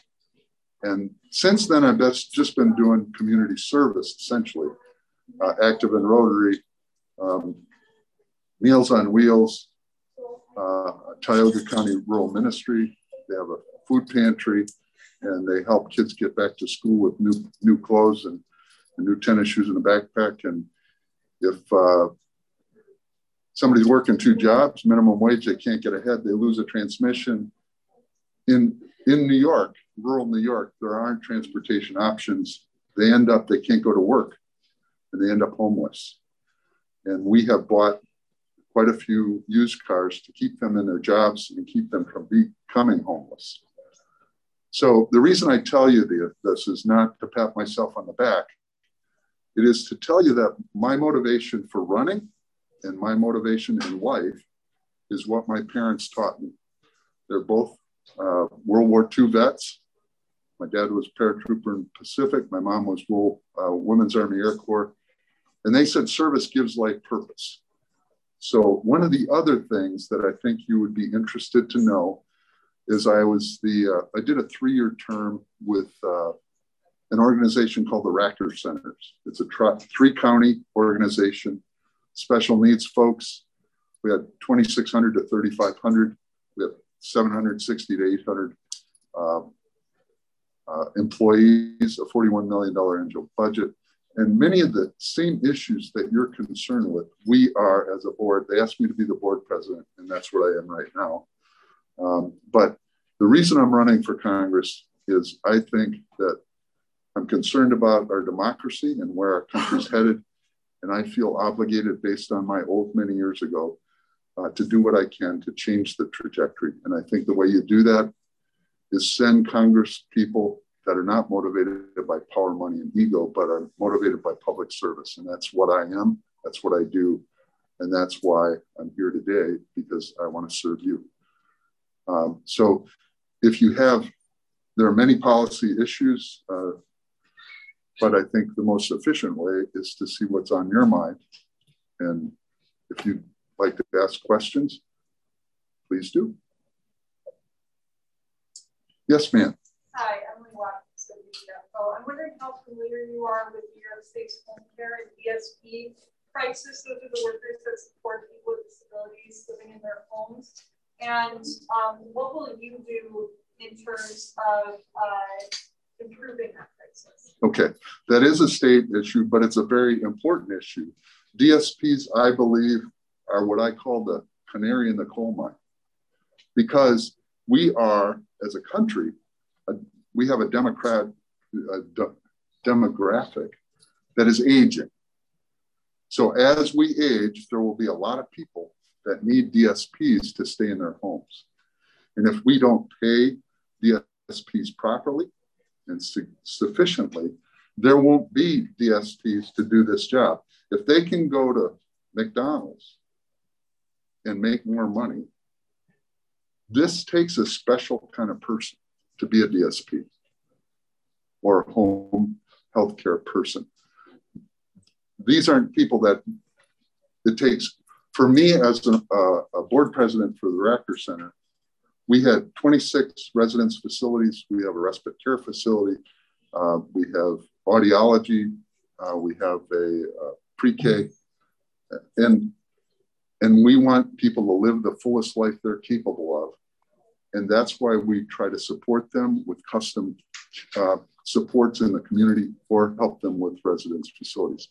So uh, we want to make sure that we have, we don't have a revolving door of DSPs. People that come in, they go, shoot, I can make more money at McDonald's and leave. We absolutely need them to do that. And uh, I will do what I can. And there are other options too. I would say uh, immigration may, may be something um, that would be helpful in this area, give people an opportunity. They can be very well trained and come in from, uh, we can vet them and they can pay, pay, uh, pay social security and, and taxes and actually come and help the people who need it, both this organization and the people who are represented by it, but also those um, who are aging. And, and it's a very important question. Yes, ma'am.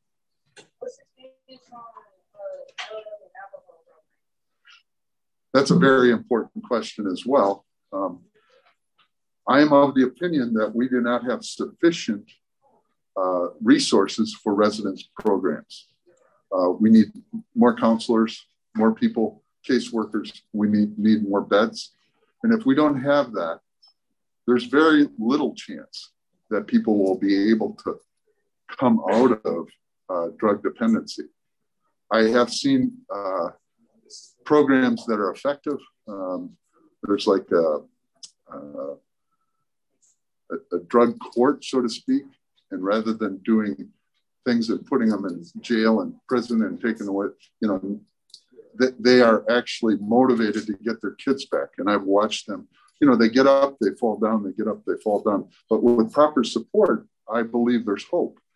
And without it, uh, we're really putting people who may not even have intended to do this is not recreational this is somebody that had pain problems perhaps opioids uh, we need to support them and get them back to being functioning human beings that can take care of their kids work in our economy and have a full life and, and i'm fully supportive of that any other questions did I answer your question? I'm sorry. Yes, ma'am. Um, in New York State, paratransit has been a major issue of debate. Um, and Stephanie Speaker this year has uh, fought for a bill in the Assembly for eight years that would expand the service area of paratransit the NFTA just released a uh, request for proposals for a study that's being funded by the state to see the feasibility of expanding the service area.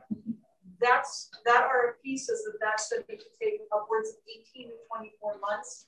Do you see this as an issue that needs to be expedited to the legislature ahead of the study, or do you want to see the results of the study before making a decision?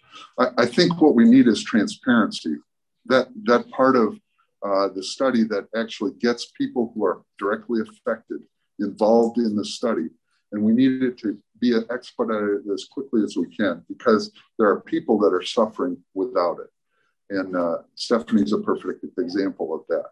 So um, it is also a state thing, but there are things with the ADA that um, I think we need to be uh, concerned with ways of supporting uh, issues like this, but we don't want to lose the good things in ADA that are there. So that's that's a balancing act. We got to make sure that we address the problems that we can, and uh, so that's, that's about what I have to say on that. Yes, sir. Follow up on the paratransit. Going into Congress, you could go in and talk with the Federal Transit Administration.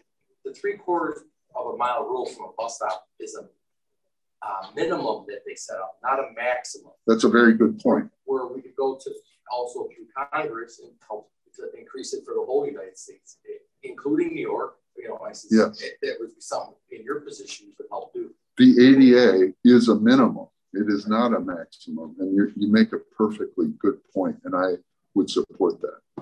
Thank you. Yeah, thank you. Thank you for the question. Yes, sir. Uh, First of all, I, I graduated from Air Academy High, so thank you for your service. And So uh, in Colorado Springs? Yep. Wow. What year? uh, 2000. Okay. Um, so something that's been telling about the attitude toward people with disabilities in federal government. Uh, the UN Convention on the Rights of People with Disabilities is largely based on ADA. And there have been times where the United States has rejected or declined that, um, which kind of sends a message that the United States itself does not support ADA. We kind of embarrassed ourselves in front of the, the international community by rejecting that. And I'm wondering uh, what can be done within government to increase awareness, support, um, and even respect for people who have disabilities so that uh, a situation like that doesn't repeat itself. Well, I think one of the things we can do is identify people who have a heart for service and the people uh, that are uh, directly affected by the ADA that will listen and act to make things happen for people because without it, you become a wasted resource. You are viable members of our economy, but only if we support you enough to get you to work. Stephanie lost her job, right? We can't allow that.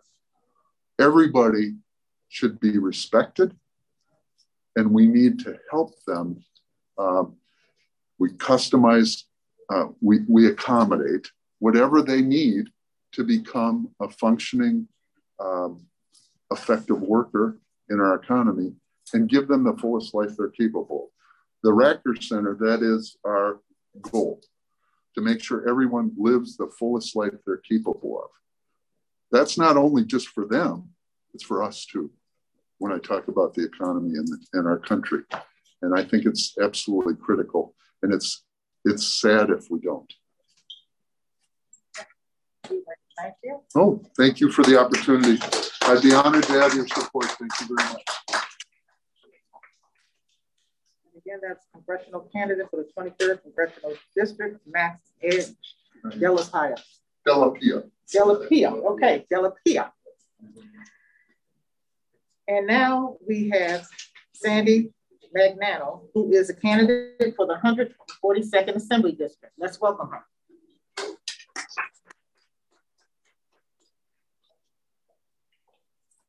Thank you for having me. Um, it's an honor to be here and to tell you a little bit about myself. I've been a nurse for 40 years and I was able to work for virtual medical with my son.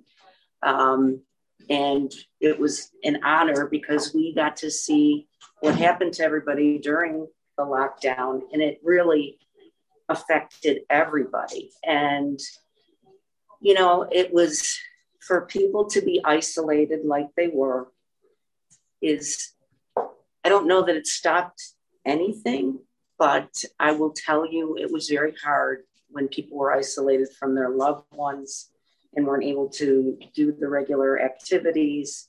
Um, my son and I, it was an honor to work with him, and he's a darn good nurse. Um, and you know, we did a lot of triaging, and, and one of the problems we identified. So you all have these tablets in the group homes, and half the time they didn't work, and that was very unfortunate because how do I take care of you? How do I assess you if I can't see you?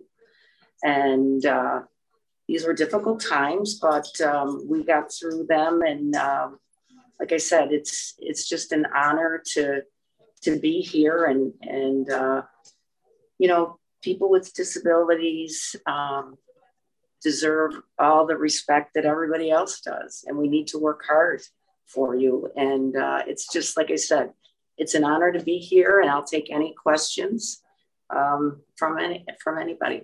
Can you help us understand who you represent? I represent the 142nd district, which is West Seneca, parts of Orchard Park, parts of South Buffalo, Lackawanna, and part of Fillmore and Lovejoy. So it's a pretty big area. Um, and I didn't realize how large it was until I started delivering signs. And uh, I really realized then. But uh, no, it's just an honor to be here. And like I said, I'll take any questions.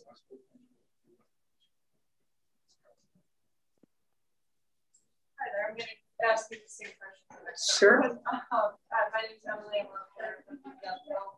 I'm wondering uh, where your position is on the home care crisis and the DSP care crisis. One in four physicians are vacant in New York State right now. There are a lot of people who are not receiving adequate care in their homes or their group homes. What will you do to tackle this crisis? Are there certain bills you would support or what do you see as the solution? Well, we need to, I mean, we were just speaking about the fact that they went from allotting shower times for 28 minutes to half of that. Now, how is that physically possible? That's wrong on so many levels. Um, you can't do that to human beings, and we need to do better, and we need to staff. Uh, and I saw these staffing crises firsthand. You know, when people don't show up, when you're not paying them enough, well, maybe they'll come, maybe they won't come. And then if you don't show up, here are people that are working now 16 hours in really difficult situations. And we can never go back to that again. We really need to, to have money so we hire people. Yes, dear. Well, right now, I'm fighting. I have a bill for the disabled, for the Oh my God, why do you get to do that to every person? Right now, my bill is stuck in transportation in, in the assembly because I don't got the right guy on it. I've been working on this for eight years. Ah, God bless you. If my bill passes, it's going to make paratransit go three miles. Right now, it only goes three quarters of a mile. Which makes no sense, does it? No. And these little bus passes, we pay $70 for. Wow. For paratransit. Yeah, it needs to go further. Yeah, and we four dollars each way if we don't get the bus pass. You're a fighter, I can tell that. I was, I just told the last person that they used the lottery money in Pennsylvania for these bus passes. In Albany, they take two dollars or a donation. Here we got the highest paid paratransit that we pay. That's terrible. They're, they're going to have to give us more Social Security money, or they're going to have to lower the bus pass because I can't. I don't want to depend on mom and dad and take their retirement away from them and pay, be paying for these bus passes. I so, agree. So they have to make up a decision what they're going to do. We have to do better. We have to do better all the way around. And I'm so glad you're a fighter. God bless you, dear. And you just keep fighting. This is my first bill. That's awesome. That is awesome. You know, Stephanie's bill has been, you know, held up for eight years. There's finally funding put towards the study of the NFTA. We just saw the request for proposal this week. Um, they're allowing up to 18 to 24 months for a consultant to complete the study. Is, is that too long to wait? What would you support? Would you support this bill being passed sooner? Would you want to wait for the results of the study? What's the solution? We should pass this bill now. I mean, this is this is ridiculous. This young lady's been fighting, and uh, yeah, we don't need to see more data. She she's telling her truth. She lives it. So that's got to change.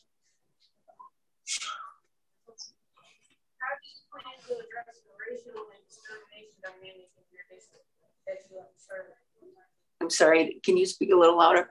How do you plan on addressing the racial dynamic and uh, discrimination concern in your district? You know, I don't look at anybody through What race. other people do? And that's really unfortunate. Um, and I don't understand that because as a nurse, everybody's created equal, and nurses don't ask politics and they don't ask your religious affiliation unless, you know, we're asking for last rites for somebody. But nurses just jump in and they do the work. And, you know, I have a son who's currently a nurse and he's a great nurse. Actually, um, Todd was just saying you're looking for a couple of nurses. So I'm going to put that out to my son, Jonathan. But uh, everybody is created equally. And, uh, you know, you got, you've got to help everybody. Yes, dear. But statistically, I mean, women of color have, have much worse, worse experiences, you know, giving birth. We know that boys of color who have ADHD are less likely to be diagnosed than white boys. We know that these racial discrepancies exist in the medical field, outside of the medical field. It sounds like, I mean, where are you at? Like, are you listening? How are you connecting with the different members of your community? I, that all came out very she, no, she's not listening. She said, I don't have it, so it's not there. But what will you do to reach out to members of your community that don't? Well, you know, when you go door to door, um, I go to every door. We don't, again, I have this app that takes us door to door, but I don't, I don't want to know your politics. I just want to talk to you and see what your issues are. And I've learned so much about people's issues. It's it's really something. I mean, people are sending their kids. The issue is the person behind me brought it up that people of color are treated differently. And I, I understand you don't, you don't, or believe you don't, but a lot of people do. And what are you doing with your world, with your staff, with our world to make that better? Setting a better example and listening to everybody and addressing everybody's concerns. I mean, when we're sending kids to school with bulletproof backpacks, that's a lot.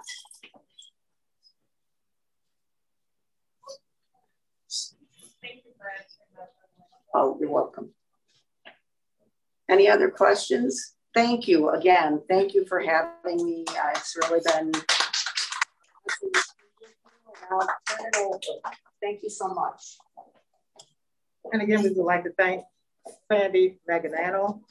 She's candidate for the 142nd Assembly District. And now we have Mr. Stephen L. Sams II, who is a candidate for the 26th Congressional District. Mr. Sams?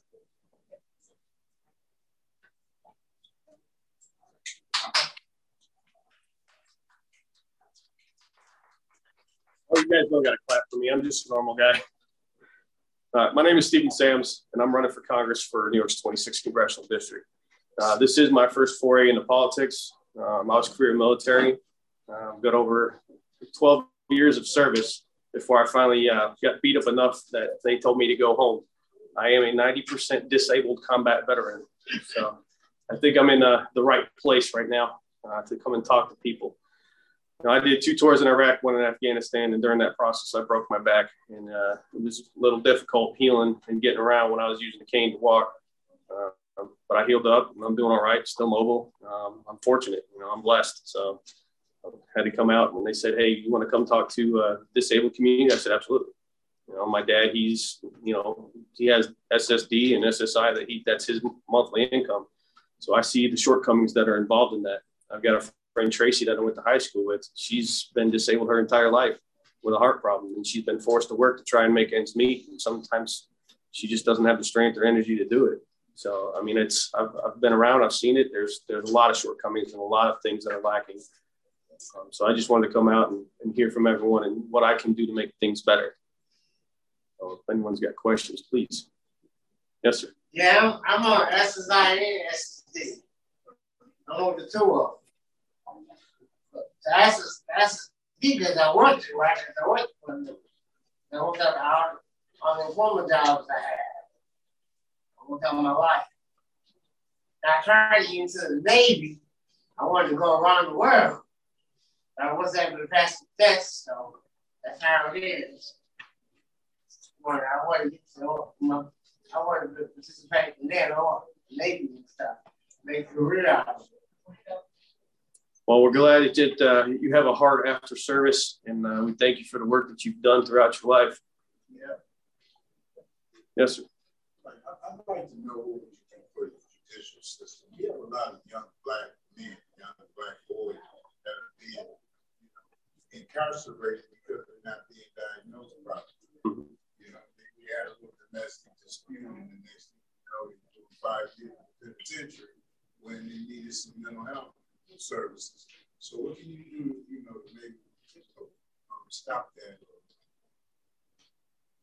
something about it because it's getting out of hand.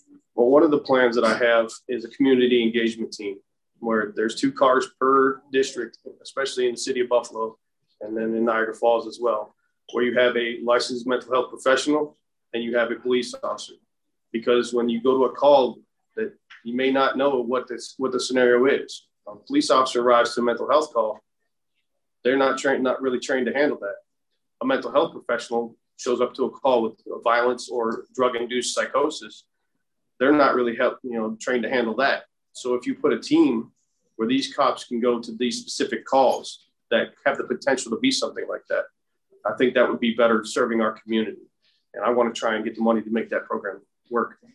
But, but and, and that's well and good. But the problem is that once they get to the judicial part of once they get to the courtroom, they forget about the mental health and they only focus on the charges and they wind up being sentenced because they were not properly diagnosed.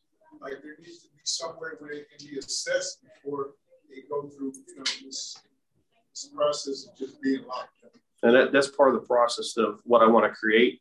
As far as past tense, that's the judges are going to have to work a program where they can review these these cases and actually expedite some new judgment to get people out of their, their current situations.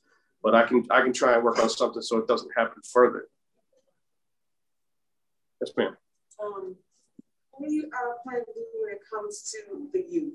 Um, these youth, um, they have mental illnesses. They are going back and forth to the doctor. Some of them are diagnosed, some are not diagnosed. And what is happening is in the home, they're dangerous to the family. They're endangered to, uh, to themselves they're in a wraparound. I'm saying this specifically because I know, you know, consumers that I have to work with them. And as I work with them, I'm noticing that the child's in danger themselves and to the family. And they're in the wraparound program, they're receiving services, and they're saying, oh, you can go to respite or you can go to uh, Brylin. But what they're, they're not doing is they're not taking the child out of the home. They're prolonging it. Meanwhile, the mom is disabled, the mom is hurting, um, and, and, and the mom can't barely take care of herself. Yet she's trying to get her own services, but the son is still acting out. What do you plan to do to try to get the child out of the home without having to go to all these services but keep prolonging? That's they're not moving fast enough. There is a shortcoming in services. There's a shortcoming in places to go. You know, we focus on other things instead of what we do when we have a problem where people can't stay together you want to try and keep families together the best way you can. You want to try and provide services that allows families to stay together. Sometimes it can't. Sometimes you need to remove people from a situation to allow them to have proper treatment so they can reunify later on. There is there's so many different places that have been shut down over the years where people can't go. I want to look into reopening those. And another big thing is we we have a very large shortcoming in affordable housing. You know, I want to rehab the Perrys and rebuild them all. That's that's one of my top priorities is rehabbing the Perrys. So if, if that can get some more affordable housing, make people's lives easier, so they're not stretched their dollar to the very end. That's definitely something I want to do. And I want to, you know, these different facilities, we need to reopen them and stop turning them into hotels. Right. Thank you. A follow up to that, where do you see that Congress law and, and also funding in community supports and not just long term residential supports. funding in community? Like for people to get adequate resources in their community, if they can stay in their community rather than going to a longer term residential uh, care. Well, you know, we'd rather we'd love to have people stay in their communities. You know, put, just taking someone and stuffing them in a place and saying, "Here you go," that's not the answer. We got to start treating people's problems, not just saying they have a problem. But we're not treating people's problems. What are you going to do to see to it that these people's problems, these people have the opportunity to have their problems treated? I'll give you a direct answer. I don't have a plan for that. That's why I'm here to, to listen to you guys to give me some advice because I don't have a solution for every problem. And that's why I need to reach out to you guys to help me form a plan for the specific things that I'm not aware of and the specific things that I don't see. But if you can if you can shed some light on that, I'll be happy to listen and I'll definitely formulate it into a plan. So speaking from experience working with the VA in the past, mm-hmm. uh, the VA can be pretty territorial um, and at times regressive. Uh, their assistive technology services have not been the best, and they don't like to work with uh, outside contractors. So when someone has very specialized needs, that can be a big hindrance to disabled veterans. Um, in your mind, what are some things that we can do in general uh, to better support our disabled veterans, both within and beyond the VA? As far as what, with living arrangements or services or rehab or? Uh, very open ended. What stands out as a priority in your mind in um, all of it? Absolutely, all of it. You know, being being a disabled veteran. You know, are you a veteran? I am not. No, my father was. My brother, and my grandfathers. Well, thank you for your family service. They uh, they're very dedicated Americans. As far as taking care of our veterans, I'll tell you firsthand. Veterans went overseas and they signed a blank check, up into including their life. Some of them didn't come back in one piece. I fortunate. Uh, I was fortunate enough to do that. I came back with all my limbs. Some of them are a little bit more beat up than they were when I went, but you know, I'm still I'm still vertical, so I'm doing all right. We don't do enough for our disabled veterans. We don't do enough for disabled community, period. You know, to, so to address veterans, it's it's not just the veterans that need it. You know, it's it's the entire disabled community. And I just I just heard some information that there was vouchers that were given in New York State, and fourteen thousand of them were given. Western New York got eighty six.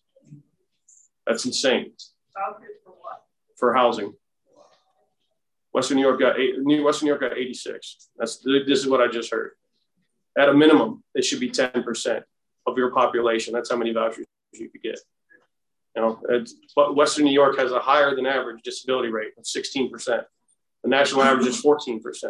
So why are we getting a fraction of a fraction? It just doesn't sit well with me, and it's something I need to look into. But you know, the VA, that's definitely something that we need to need to work on. And at the federal level, I can do that. Open it up for better contracts and better contractors, people that actually want to do something and get stuff done. Yes. So you mentioned that your friend that's been working on disability. What would you do to ensure that people with disabilities receive reasonable accommodations to be productive in workplaces? You know, we definitely need to strengthen uh, the ADA. That's there, there's people that are trying to weaken it and take parts of it out. Uh, we need to dive deeper into it and especially work with businesses to get them to enforce the standard because creating more laws and creating more things isn't going to work if the ones that you have aren't being enforced. So I, we need to stricter penalties for violations of the ADA. Speaking of the ADA, this question I've asked other candidates. Um, right now, our paratransit system uh, only has a service range at the federal minimum.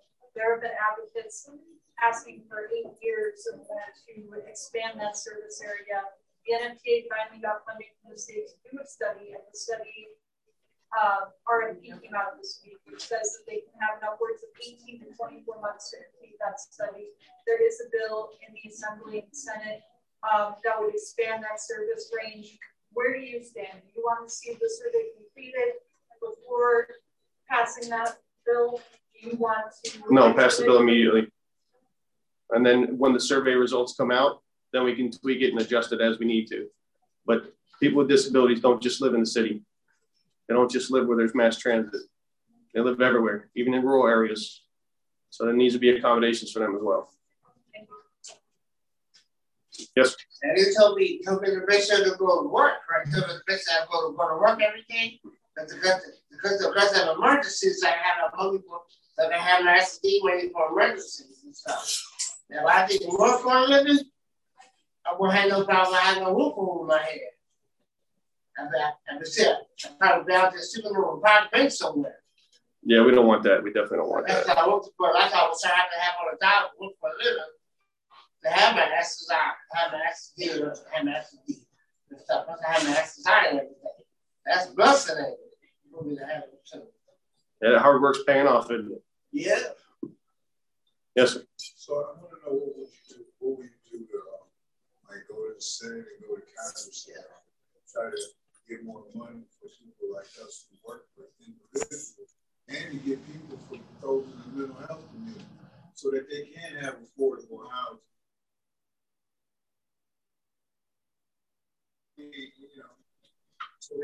We need a lot of help. And?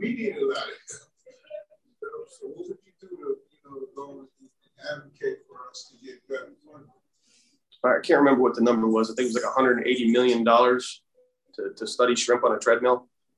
Uh, we need to stop things like that uh, and take care of our people at home instead of sending you know billions of dollars overseas for things that have no effect on us whatsoever. It's our tax dollars. It should stay here to take care of us. That's what I believe. So earlier we had uh, Brian Higgins, um, your, your competitor. Uh, what is the biggest difference that you can tell us between you and him? Well, Brian Higgins has been in politics since I was four years old. And uh, he started his career in Congress. I started my career in the military. The biggest difference between he and I is I have no special interest. I have no huge dollar donors. I spent all mostly all my money. Actually, I spent all the money I had running for this campaign because I believe in it. You know, I believe in taking care of people. I don't believe in political lines. I don't believe in political parties.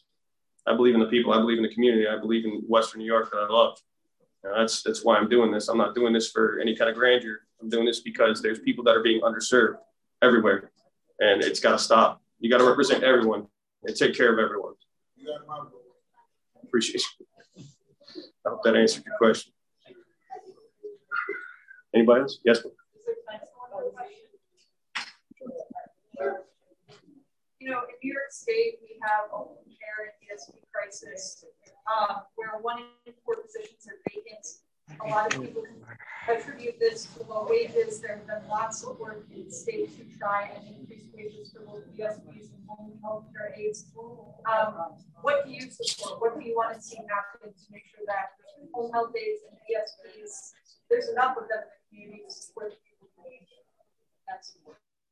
Well, there's been such a focus on other things, like specifically college. You know, you got to go to college and get a degree. Well, what degree are you getting is the question. You know, if you're getting a you know liberal arts degree, that's not really helping anybody, and there's only a finite amount of those jobs. You know, we need to we need to do better education, better better push for things like building trades, for nurses, for teachers, for doctors. You know, we're not we're not doing that enough. You know, my mom and you know three of her sisters are all nurses. You know, that's my mom's been in the home home health aid, and there, there's just a plethora of jobs, but we don't we don't push it we need to better educate people on, on what a good career it can be and how, how fulfilling it is to help someone else and not just go after the dollars. That's, that's what I believe. Yes, ma'am. I serve all of the city, everything from Lackawanna. Well, once elected, I'll serve everything. Right now, I'm just a regular guy, but it'll be everything from Lackawanna up to Lake Ontario. So Niagara Falls, all of Buffalo, Tonawanda, Cheektowaga, uh, and west of Transit Road. So I've got the whole city. Now I was so happy, right? Now Zane is my counsel, right? Zane helped me, helped with the Wendy's support for me. And Miss Knight, you know, to, to help me with that. So I was so happy. Thank you again, Zane. And you too, Miss Knight. Thank you again. Yeah, that's what I'm gonna be saying. I'm gonna say this. I'm saying this. I want this. I want to buy a partnership for the university station. I do the keep dining room clean. I do the parking lot, wash dishes, change, put new bags and garbage cans. Take the box, cardboard, take the dumpster, the dumpster. Take the cardboard boxes to the dumpster, cardboard boxes to the cardboard dumpster. I like it. It's nice. I like it. Well, you sound like a jack of all trades. Long time, yeah. We would like to thank you, Mr. Sams, for coming. Thank you guys for letting me come out today. Thank you.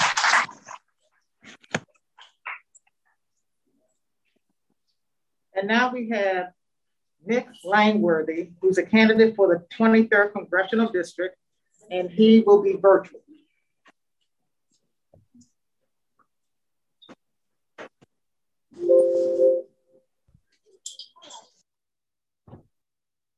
Hello.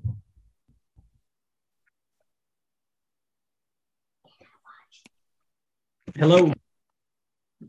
Hey there. Assemblyman, how are you? I'm well. How are you? Great.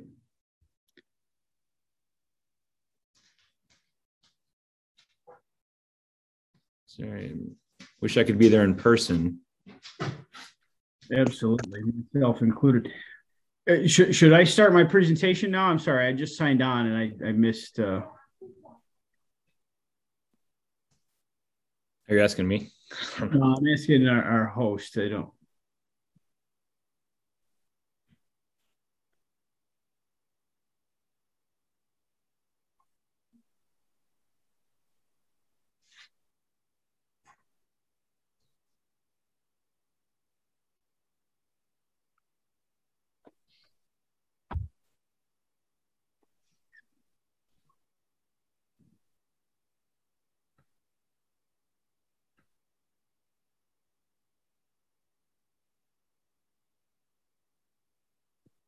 If you wanted to tell us a little bit about yourself and then um, then we'll ask questions.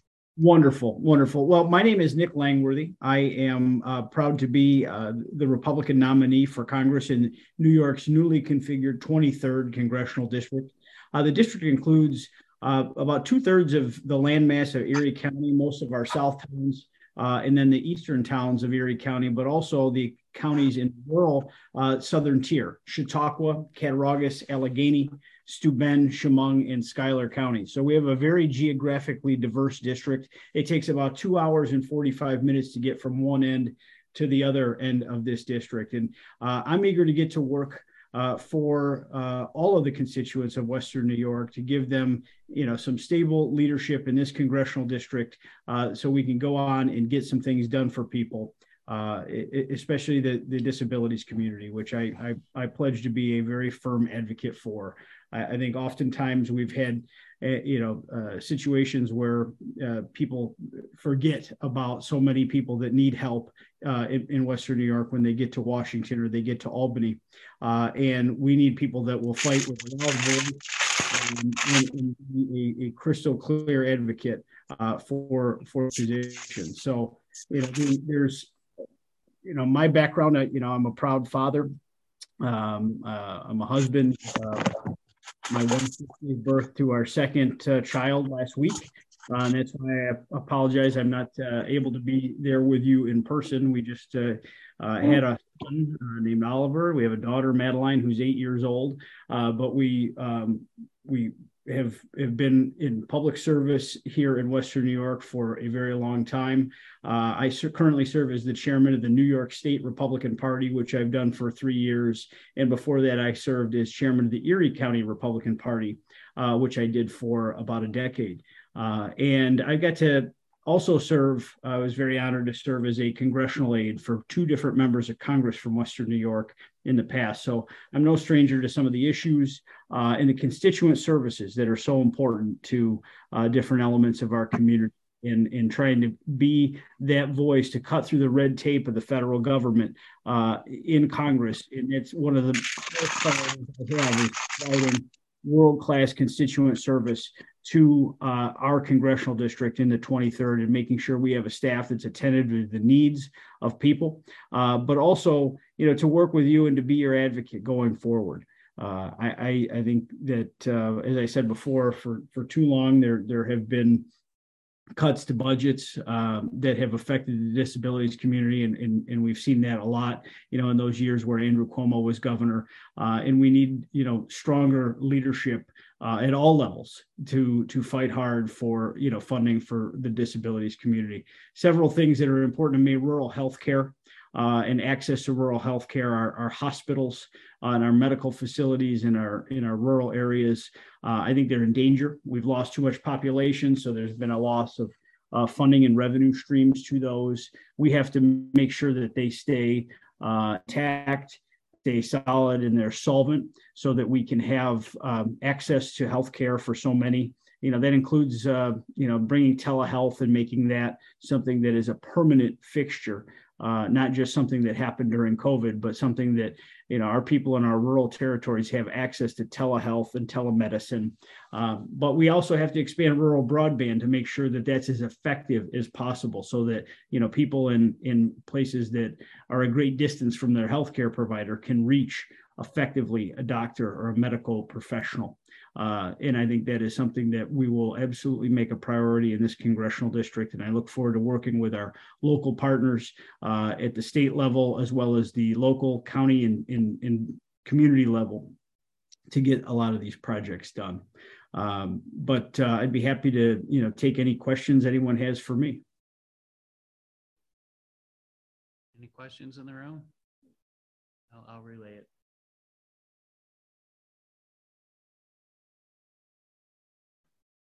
Any questions in the Zoom session? Renee, did you have a question? Oh, go ahead.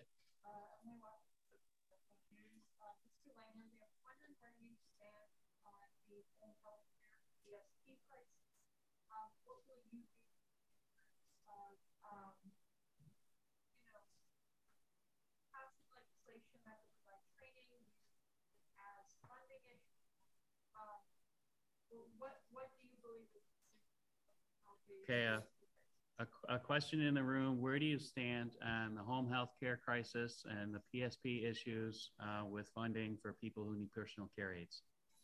Well, I, I think that uh, our personal home care aides are, are grossly underpaid. Um, you know, there's been a lot of fight to increase wages for different sectors uh, of the economy. Uh, and I think for some reason, the people that work so hard to help you know people in, in home health situations or within our medical facilities uh, they've gotten shortchanged. I mean a lot of this uh, lies uh, in albany.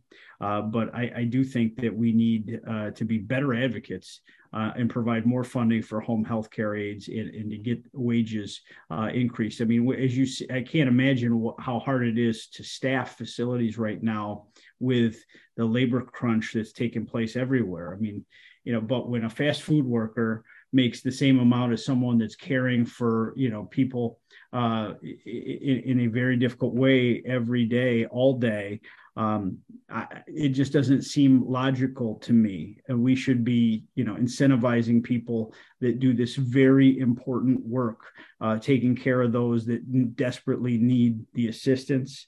Uh, and and I do think that this is an area where our state government has failed uh, miserably um, in in providing the appropriate wage structure uh, for our home health care aides. I have a question for you. Yes. My son is permanently disabled, and he recently got removed from his apartment uh, because the landlady wanted to move back into it. So we were looking for a, a, an affordable apartment that would be good for him that was accessible in the whole nine yards. And the rents for apartments are well over a thousand dollars a month. And my son gets thirteen hundred dollars from disability insurance a month. Now, we looked high and low, and even the affordable um, handicap places are waitlisting three years, four years, two years, whatever but they're waitlisting and he's on a wait list right now for an apartment in a in a residential community for handicapped people. And he's now living with me um, because we didn't have much of a choice. Is there anything that you can do or push or help with getting some of the landlords to fall into line to make these more affordable for these poor folks that just don't have the income I I would pay for an apartment for him, but I don't even have that kind of money.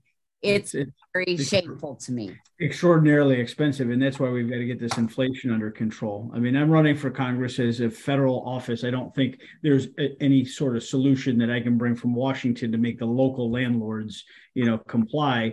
You know, this would this would far fall uh, far closer to uh, the purview of the state government by in- incentivizing and putting within the budgets funding sources to create more affordable uh, living situations. But you know, when you're looking at all facets of life right now. You know, th- these affordable units for the disabled uh, are, are are one element, but rents across the board are skyrocketing. Um, and, and as interest rates continue to go up and the cost of living and in food and in transportation, you know, all continues to go up and up and up while wages don't keep up with that, you're going to have more and more situations like you're you're facing here, Gretchen. I'm very sorry for the situation that you're dealing with. Uh, but we have to have a a um, a compassionate view here, and we have to address these things. And, and hopefully, our state government will will come to the table and and be, you know, there's a lot of giveaways right now uh, within our, our state government and different pots of money that are flying around because the federal government has handed giant checks uh, to states in terms of COVID relief. This seems like an area uh, that some of that money would be put to very good use. Yeah, probably would. Yeah, I mean, I, I, you know, I don't know who's in charge of the Social Security benefits. I think that's the fed, federal government. There and there is a COLA going in on Social Security. I, I saw that. Largest, yes, the largest one that's happened in, uh, and it's kind of a formula. It's not an act of Congress necessarily. It just kind of happens by the Social Security Administration. But right, uh, at least they are not being tone deaf. They are addressing the needs. Right, and we we appreciate it we Yeah, do and- and- appreciate any little bit that we can get extra for him, but it's still not enough. It just is like a drop in the bucket. And I'm sorry to even bother you with that. 'cause I- No, no, it's. It, I mean, it's a state thing, but you know, I mean, I think federal government important. can do something. Well, in in the COLA is important. Uh, we the purchasing power of uh, of of a dollar isn't what it was last year or the year before. So I was glad to see that the COLA went up and addressed that, and it wasn't just a traditional two percent COLA. It was a much uh, heartier increase this year. Yes, it because was. Our seniors and, and and our people that are dependent on Social Security. I mean, they desperately need uh, the ability to survive and, and, Yes. and everything costs more. Yes. Well, thank you so time- that- for your That's all time. the time we have. Thank you very much, Mr. Langworthy. Thank you very much for having me today. I appreciate it. And hopefully we can earn your vote on November 8th.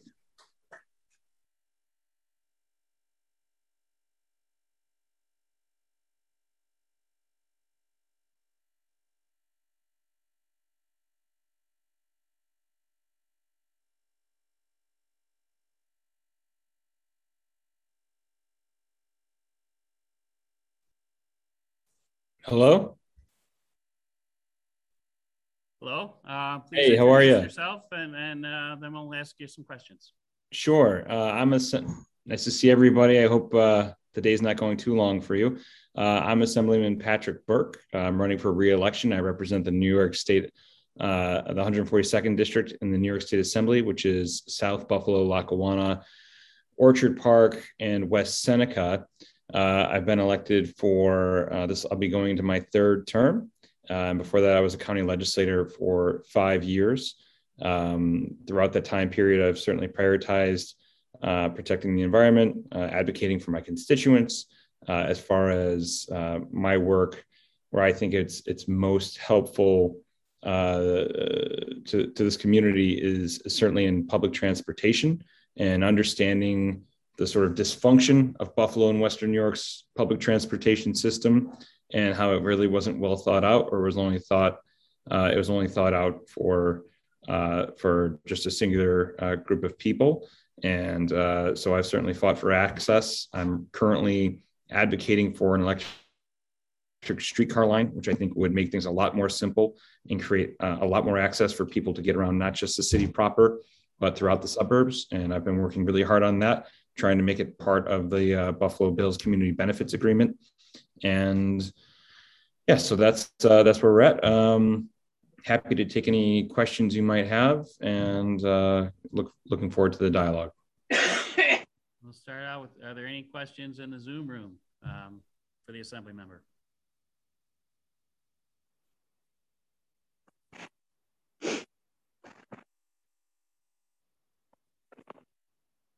Questions? I'll relay the question if you can't hear it. Let me start.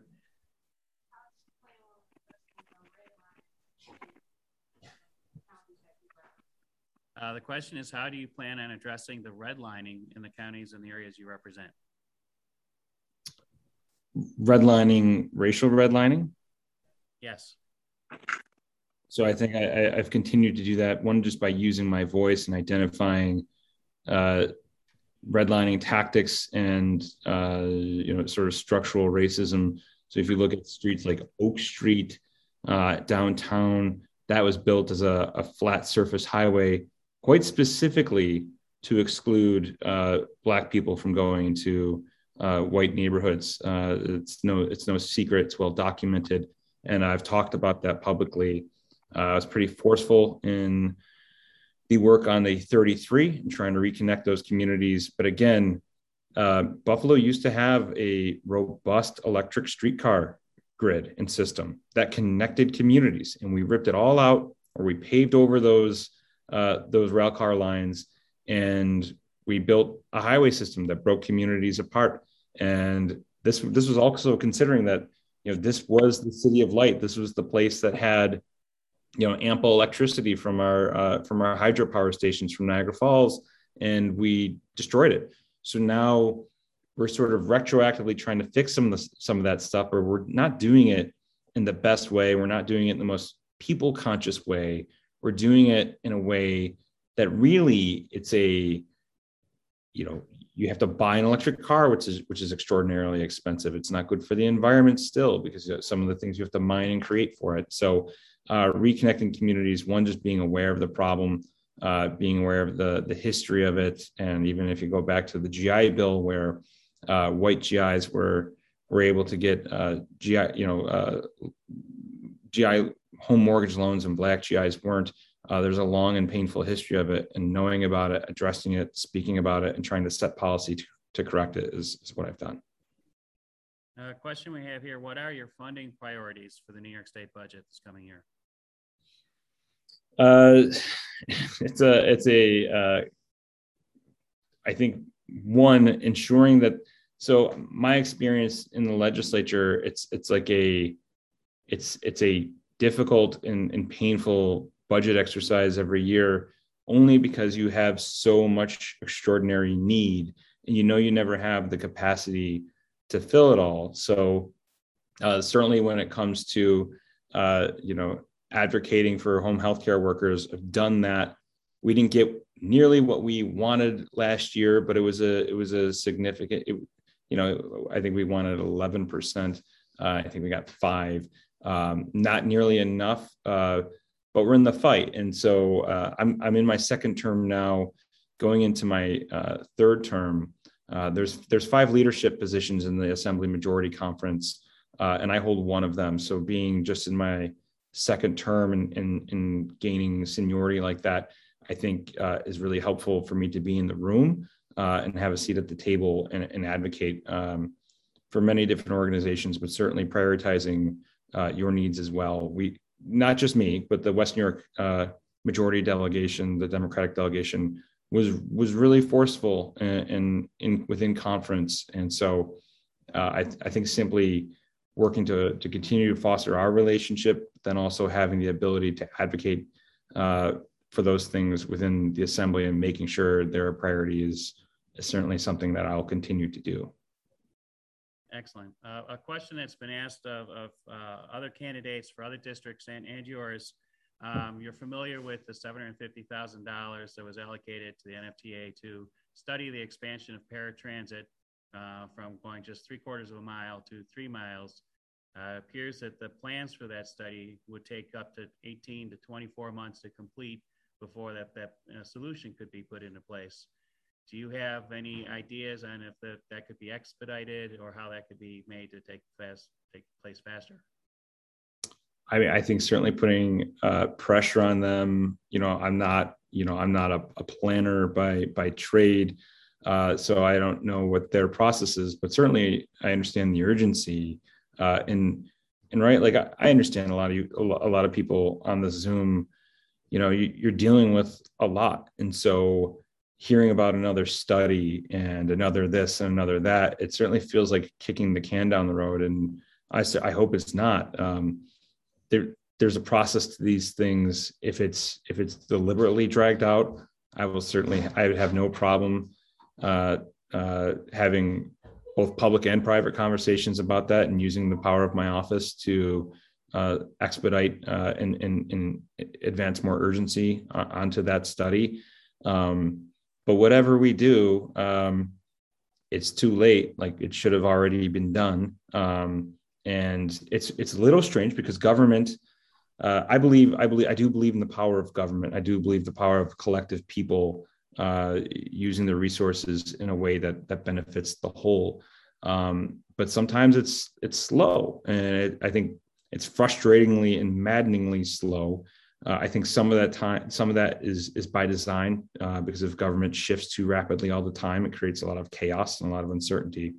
But we also have to get with the times, and it means we have to uh, find in- innovative solutions to problems. And if we've been doing something one way for a very long time, uh, sometimes it takes a little bit of, uh, uh, I would say, maybe even courage. Maybe it's political courage to take a risk and do it another way that that uh, might be innovative, might not even work sometimes, but I think is at least reassuring that we're we're taking the proper chances uh, to to move a, a, people's agenda along uh, further in a more expedited way.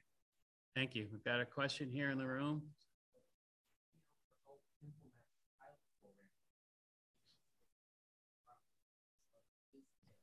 Would you be able to help implement a pilot program for that particular thing to get wheels on the ground and get a solution started? Oh yeah, yeah. So so uh, yeah, that I mean that that takes work, but uh, you know, aside from being the secretary of the Majority Conference, I'm the chair of the Great Lakes Task Force. I also serve on the uh, Science uh, and Technology Committee, and uh, I was explaining to a group earlier today what that means. It's not just it's not just looking for the next big thing for New York to invest in, or you know, it's it's not that. It's also addressing how New York can look within and see how we're we're falling behind and how we can become more innovative with government solutions to you know overcome bureaucracy because a lot of the stuff is you know it's just some person sitting at a desk, desk somewhere with a stack of work who hasn't gotten to the thing yet. And and it means there's not enough people but it also you know there's never enough resources. There's never enough there's never enough anything to help everybody. And it sucks. Like really it, it it's a it, it always feels like an empty you know you know you're going to let someone down because you know you can't truly help everyone because there's so much need but you fight the fight because there's a whole other side of people who want to you know be reductive who want to redu- reduce the amount of resources, who want to foster resentment between different groups who are all needing and suffering and hurting. And so uh, that's also the fight I'm in. Is just trying to trying to use my power and the position I'm in, the power of the position I'm in, rather, uh, to protect as many people as I can while I'm while I'm in that position. So, uh, so absolutely, it's just a, it's just a matter of capacity, getting the right people at the table, finding the solutions, um, but I'm, you know, I'm I'm down for the fight. Thank you. Any other questions, either out in the yeah. Zoom room? Oh, oh, we got another question here. Go ahead, Ernie. Earlier today, we heard from your opponent, Sandy Magnano. How do you contrast your positions with her? Did you hear that?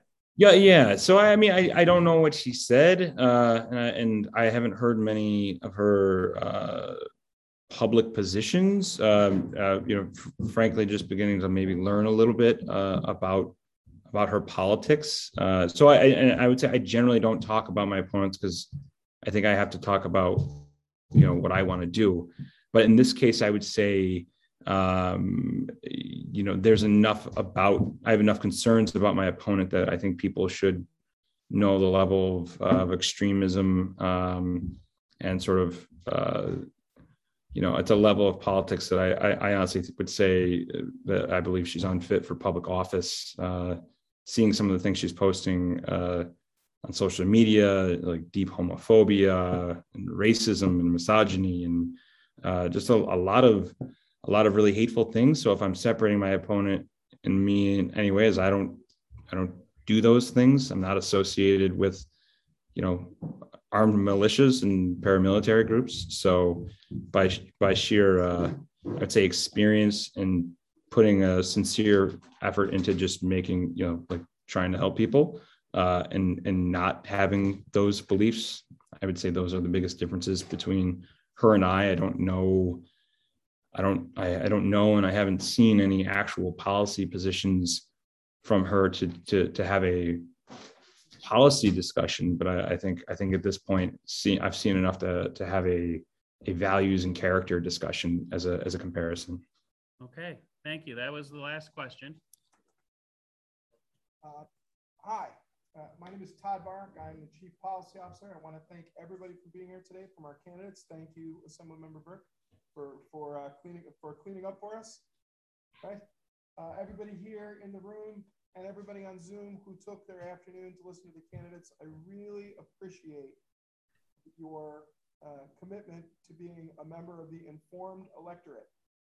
Now all I got to do is convince folks to go out and cast their ballot because knowledge means nothing if you don't cast your ballot. So not only do I want you to do it, but I want you to tell a friend to do it. Right. If you know anybody who's having a problem being able to get to the polling place, we want to know about that. Right? So have them call me or have them call Independence Express. We will help get them to the polls to cast their ballot. Again, I want to thank you so much, guys, for coming, and that's going to close our event for today. Thank you, everybody.